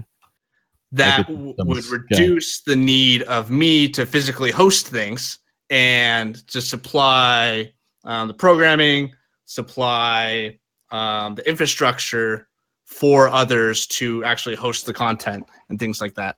Yeah. And so unfortunately, uh as as good of an idea as what you're just saying is, um that was really kind of the last thing that you could do is is uh get get spread, right? Like spread Yeah. out to different areas, specifically areas that aren't MLAT friendly. Let's just be blunt about it. not MLAT friendly, not Interpol friendly um areas for the ultimate protection. But the Cloud Act that was just signed within the past year really kind of just takes that and just throws it right in the trash. Yeah. I'm quite sure that any of the Five Eyes is allowed to hack, do offensive attacks against anything they need to to uh, justify their their end goals. And um, I don't know, we're living in kind of weird times. It, it seems like there's a push to either onion, onion land or a push to really start paying our lawyers much much better and getting uh getting ahead of the issues before they start Exactly. What I think it, it's one of the things about uh, is pretty messed up is that you're doing this with the best intention, right? Yes. And while you've got the best intention to provide this service to the, there's obviously a gap. Um, and because if you look at the other options of of you know the major parties like GitHub, Imgur, like Reddit, whatever, wherever you're hosting Pastebin, um, they're not, prov- you know, how did they become so legitimized and accepted? And you know, they're not getting shut down and having to deal with moving servers and stuff like that. When essentially you're really providing the same thing with a little bit extra level of security, but all of a sudden, you know, the the internet is abusing you as such. You know what I mean? Like they're they're abusing Mhm. your your kindness and your uh your efforts that you you now have to have all these problems. It's like it sort of seems ass backwards to me. Yeah, yeah, but I I tend to think of it as they they went through these growing pains as well. And they just were able to get the infrastructure, get the support needed to initially probably manually vet a lot of these things and forego some of the privacy that they initially wanted and um, to basically forego a lot of the initial values that they had and as a service. And so with that they were oh, they were able to grow and handle a lot of these situations because they didn't have not handcuffs but um, these moral issues holding them back from doing what needed to be done in order to mitigate these issues. so just to kind of recap that line of thinking that's specifically for what what uh property are we talking about Um, anywhere from Reddit to GitHub to any of those. I th- so from my perspective, I've seen them grow from an order of compliance and and having their legal defense as their user base grew. It kind of seems very similar to what you're doing. It, it- you seem to actually be taking an approach of doing it maybe quicker than you needed to, which I fully applaud. I mean, that's honestly, if you're not building a security tool, or if you're not building a tool with security built into it already, you're already behind the game, and then you're bolting shit on to try and make it secure. Um, Oh yeah. Yeah, so Mhm. it's it's definitely much better that you're doing it this way. I got to be honest, I uh, Teknik.io has always been one place that I'm like, yeah, I'll click that link someday in a VM. Hey, But I- so uh, I just, give it a shot. if you were given if you were given the opportunity to partner with somebody like GitLab to then uh, or, or like Pastebin or whoever who has these uh, legal things in place to have your technology and you know whether I don't know what kind of deal it would be, but uh, say that you could get your technology with somebody who's got that legal backing, or maybe they've got that uh, more advanced way of scanning for this inappropriate content. Mhm. Um, would you would you consider partnering with one of these larger sort of people, or is this something that you want to keep um, like independent? That's that's a good question. Um I'm not sure right now. I I would love to be able to be at the point where the service does not rely on me to run it, where it is self-sustaining. Um, there might be a host of people that are running it together, um, but it does not rely on me specifically. Um, That's- that's and in regarding to other companies, other organizations, um, not not necessarily acquiring it, but maybe partnering it, investing into it. Um, integrating with it. I mean, Yeah. Slack, right? Like Slack hasn't gotten bought by anybody, but Slack is damn well used by half the valley. That's true. Yeah. Um, and so things like that, I would be open to something where it would be maybe a partnership or a um, utilizing each other's technologies or something of that nature, not necessarily being bought out or acquired by another company and incorporated directly into only their technology, if that makes sense. Yeah, I would expect uh, people are. I, I mean, as it continues to grow, I'm sure you got metrics too that shows that it's been growing. Yeah. Excuse me for all the burping. but uh, uh, as it continues to grow, you're gonna start getting those opportunities to, um, to integrate, and and even if it's just in the sense that you're providing a service or a custom custom version of Teknik that's uh that's reskinned for I'm just throwing the name out like Thug Crowd or or Stacks Uh-huh. any of that. That's that's probably on its way for you roadmap wise, right? Um, Yeah, yes. Working to get that uh packaged, I guess, and uh and and gaining trust through security safeguards and all that stuff. It seems like the next logical step for you, man. This is good Mhm. stuff. Thanks. Um, yeah, so I'm almost done with the rewrite, and part of the rewrite is pulling out the authentication to um, identity server so that basically I wanted an easy way for if someone wanted to host their own instance, but also tap into the user database um, so that they could share user access between uh, the two nodes, then that would allow that, as well as storing, obviously storing credentials and things of that nature for the user database on a completely different system as the rest of the services. It'd be cool to chat about this offline. I like that. Yeah. It's good stuff. I like how it's matured though. I gotta say. Like Thanks. I'm pretty sure uh Nux signed me onto it or got me onto it years ago, and I'm like, okay, this is cool. But Yeah, uh, I shilled the fuck out of this shit. You did. You shilled the hell out of it. You you shucked and jived, and you got our attention. Uh, but here I'm looking at it like in in Fourth of July weekend, uh, weekday, I guess. Damn it! But it's It is a 2018, and uh, Teknik looks looking pretty badass. Right. Thank you. So, uh, coming, man. I wanted to kind of circle back to the thing that I had asked a little bit earlier of what's the craziest uh, or funniest things you've seen on your site. so you Um, so the craziest things it doesn't get that crazy. Um, besides the CP and all that nonsense.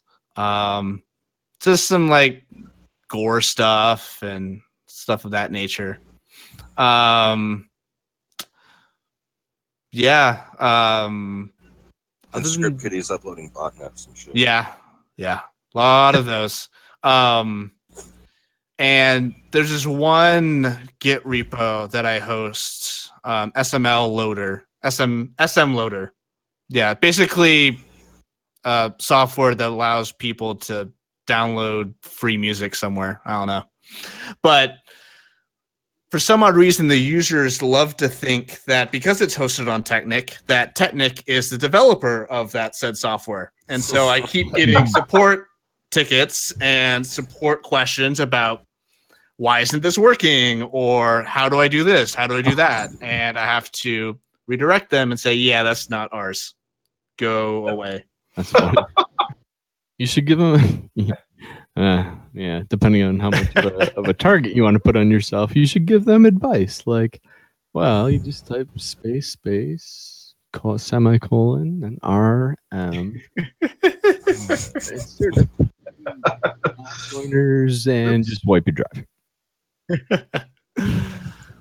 um and then uh, and then with um having a website with emails on the website itself that comes ac- along with all sorts of spam um and for some odd reason all the spam i get is about these chinese manufacturers ask thanking me for requesting um, demos of their like um, candles and Ah, shit like that.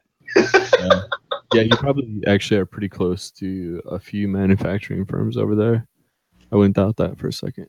You should get some candles. but like most sell th- they aren't asking for anything. They're not like saying, "Hey, thank you, subscribe here," or "Here's a payload," "Here's whatever." They're just it's just raw text saying, "Hey, Want some candles? Yeah. There's, there's like a lot of companies called Technic, right? So I wouldn't doubt that that's true. That's true." manufacturing ones over in Japan.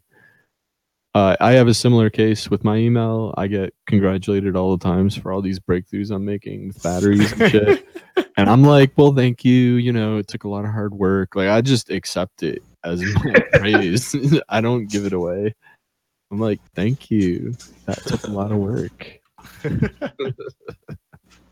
That's awesome. Well, thank you very much for coming on and Yeah, sharing yeah. Stories. 'cause I feel like it's something that people kind of take for granted that there's sites like yours. I mean, there's there's your site, there's the paste bins and all that stuff, but there's a lot of these just these awesome service websites that people don't really get to hear from like who actually runs it. You know, there's they it's kind of like a Mhm. fake entity where they can just dump all their weird, you know, drama and uh anime porn and like they don't really think of it as actually people who are behind it, like thinking about like you know the future of it and like what new features to add and like how to actually manage it.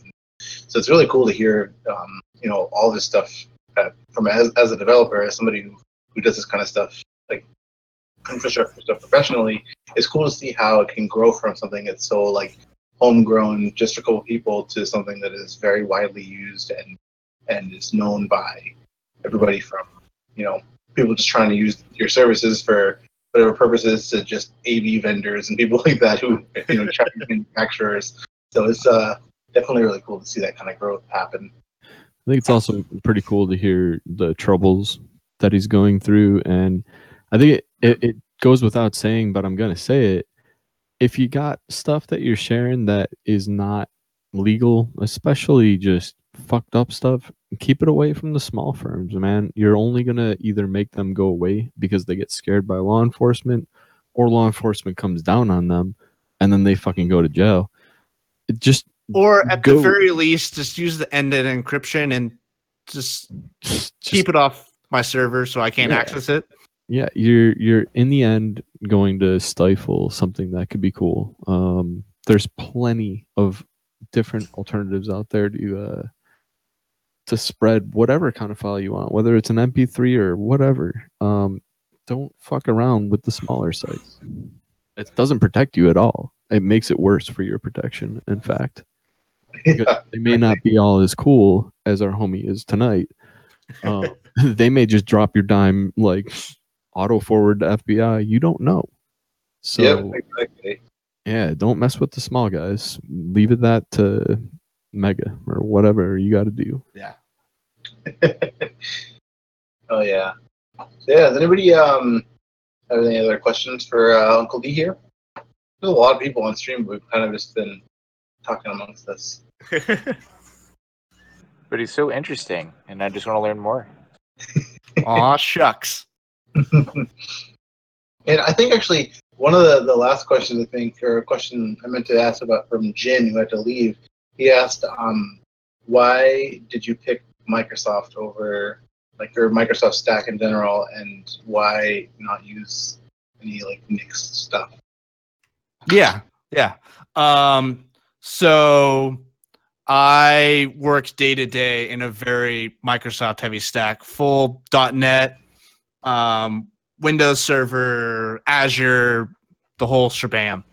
Um, and so obviously, when I first rewrote Teknik from PHP, I wrote it into something I was familiar with, learning about, um, which was .NET.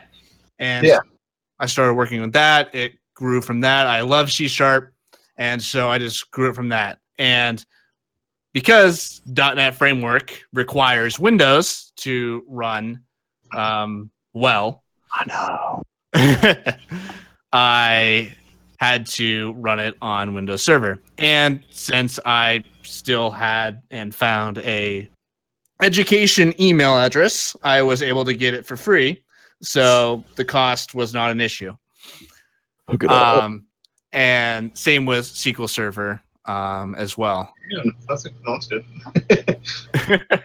Um, so that's that's why I went with the Microsoft stack that it's currently running on. Um, and with the rewrite, I I wanted to make it so that it didn't require the Microsoft stack anymore. And so I have it where now it runs on whatever .NET Core runs on, which is a whole host of um, Linux OSs and Mac OS and some. I think it's on ARM now and whatever. Um, and so hopefully um, with the separation of concerns between the different services, um, I will be able to move it to um, a Linux host, um, not only to get away from Windows and its telemetry, but also one of the big screaming points from users is trust, um, because they feel that running it on Windows Server doesn't necessarily reflect what the service is trying to provide with animosity and um, privacy and things like that. So while I am trying to provide all that with Windows, it's just another layer of um, trust for the end user. Yeah, I think that's somewhat just ignorance from their angle too. I mean, Well, you can totally yeah, make a, a secure box on Windows. Oh, that's awesome. Well, um, yeah, I'm, I'm just, uh, uh, sorry, you. I just wanted to say, uh, man, I'm taking a look over your uh, the FAQ page, basically, just the real time server usage, site statistics, tr- transactions, takedowns is literally listed right there. Like it's it's fucking clear as day what takedowns he's doing. So I I like that. I, I think that's something that unfortunately won't scale, but for right now, that's awesome. That's amazing. Um, would are you- yeah. So the the takedown section actually does scale pretty well because it's all automated. Oh, really? um, for the most part. Um, but the part that doesn't scale is the donation page and transactions pages because right now all those are manually entered, Right, right. and yeah, that's a whole issue. Is uh, Um, this, is this a project that other people can contribute on, or are Oh, you doing it yeah. solo for now? Yeah, um, it's I have it hosted both on GitHub as well as TeknikGit, um, because some people might not be on one or the other. Um, I can link it in the Twitch ta- chat right now. Do you guys have a um, like a Discord or a like Slack that you hang out on? Developers hang out on? Um, so I usually hang out on Rizon uh, IRC. Um, there's a Teknik channel on there that I'm in, um, as well as XMPP Land. I'm in there now for some odd reason. Thanks, Nux. um, and um, yeah, you can contact me by email. Um, if you get close enough, you might get my phone number. So who knows? Yeah. Hey, what's your uh, domain? What's the domain? Yeah, throw it out there. So I just sent out the link to the source. Um, and if you want to look at my current project, the the .NET Core stuff, that's on Branch Core. Um, and so you'll be able to follow along with that. Um, most of it works right now, um, except the auth portion. Um, uh, yeah, I think that's it. Awesome. Really good stuff, man. Yeah, thank you so much for coming on and talking to us. Yeah, thanks for having me. Yeah, if anybody has any questions, Jeff, you can always, um, if you somehow miss any anything that he said, you can I got always a- tweet us and we can help you get in Yeah. contact. I actually got a really big question for you. Um, since you're doing this, uh, I gotta assume that you know other people that are doing similar things where they're building yeah. projects and they're they're just right now getting off the ground, but they're only a few inches off the ground. Uh, if you want to throw anybody's name our way, uh, that we should we should chat with about how they're doing their ops, that I think is one of the most inspiring things we could do on the show is kind of show the growing pains of going from running a one server thing in your basement to running something decently stable right now. Yeah, yeah, I can um, get a list of people. Um, there's so have you heard of Pomf se? I think it was. Yeah, Um, there's been a lot of domain names for them. Um, but, but basically, from that spurred 20 different versions of Pomf. And so from there, it was basically a bunch of us almost racing against each other, trying, and that helped a lot spur um, the the want to improve the service even more um, because you had others also improving the service, and so you obviously wanted to improve yours along with them. Yeah, I mean, if you got a core, if you got a core group that you guys all were inspired by and and made movement, if you guys all want to jump on and kind of feed off each other through a convo, I think we could definitely do that again. More what? Wow. Stop talking. What? Stop blocking Tor. Oh right, yeah. Oh, I was gonna say that too. Yeah, you're blocking Tor. He, he has to. Yeah, that is a hopefully short-term measure against the CP abuse. Well, so yeah, and th- so this, if you're not already doing it, this is something that deserves a weekly kind of get together with your other makers and builders, because there are options out there to to take care of this very easily. I mean, just just hash uh tables to check. Or you can have it so that when Morb goes on, on that he can get on from his exit mode. Stop fingerprinting me, bro. No, we would only block Morb actually. Everybody else is allowed through. I love you, Morb. I'm kidding. It's all good. I'm blocked on your sites now, aren't I? Well, we um we got to get offline here um in a second, but I just want to thank uh, Uncle D for coming on, everybody for coming into the chat here. Um, sorry, uh, aspect from a Office squad that you couldn't get on and have your mic, but maybe next week. Um, so we'll talk to you soon. Um, everybody else, thanks so much for hanging out with us, and uh, we'll see you Sunday, where we can talk more on our stream. Sounds good. Shut the fuck up and get a lawyer. Woohoo!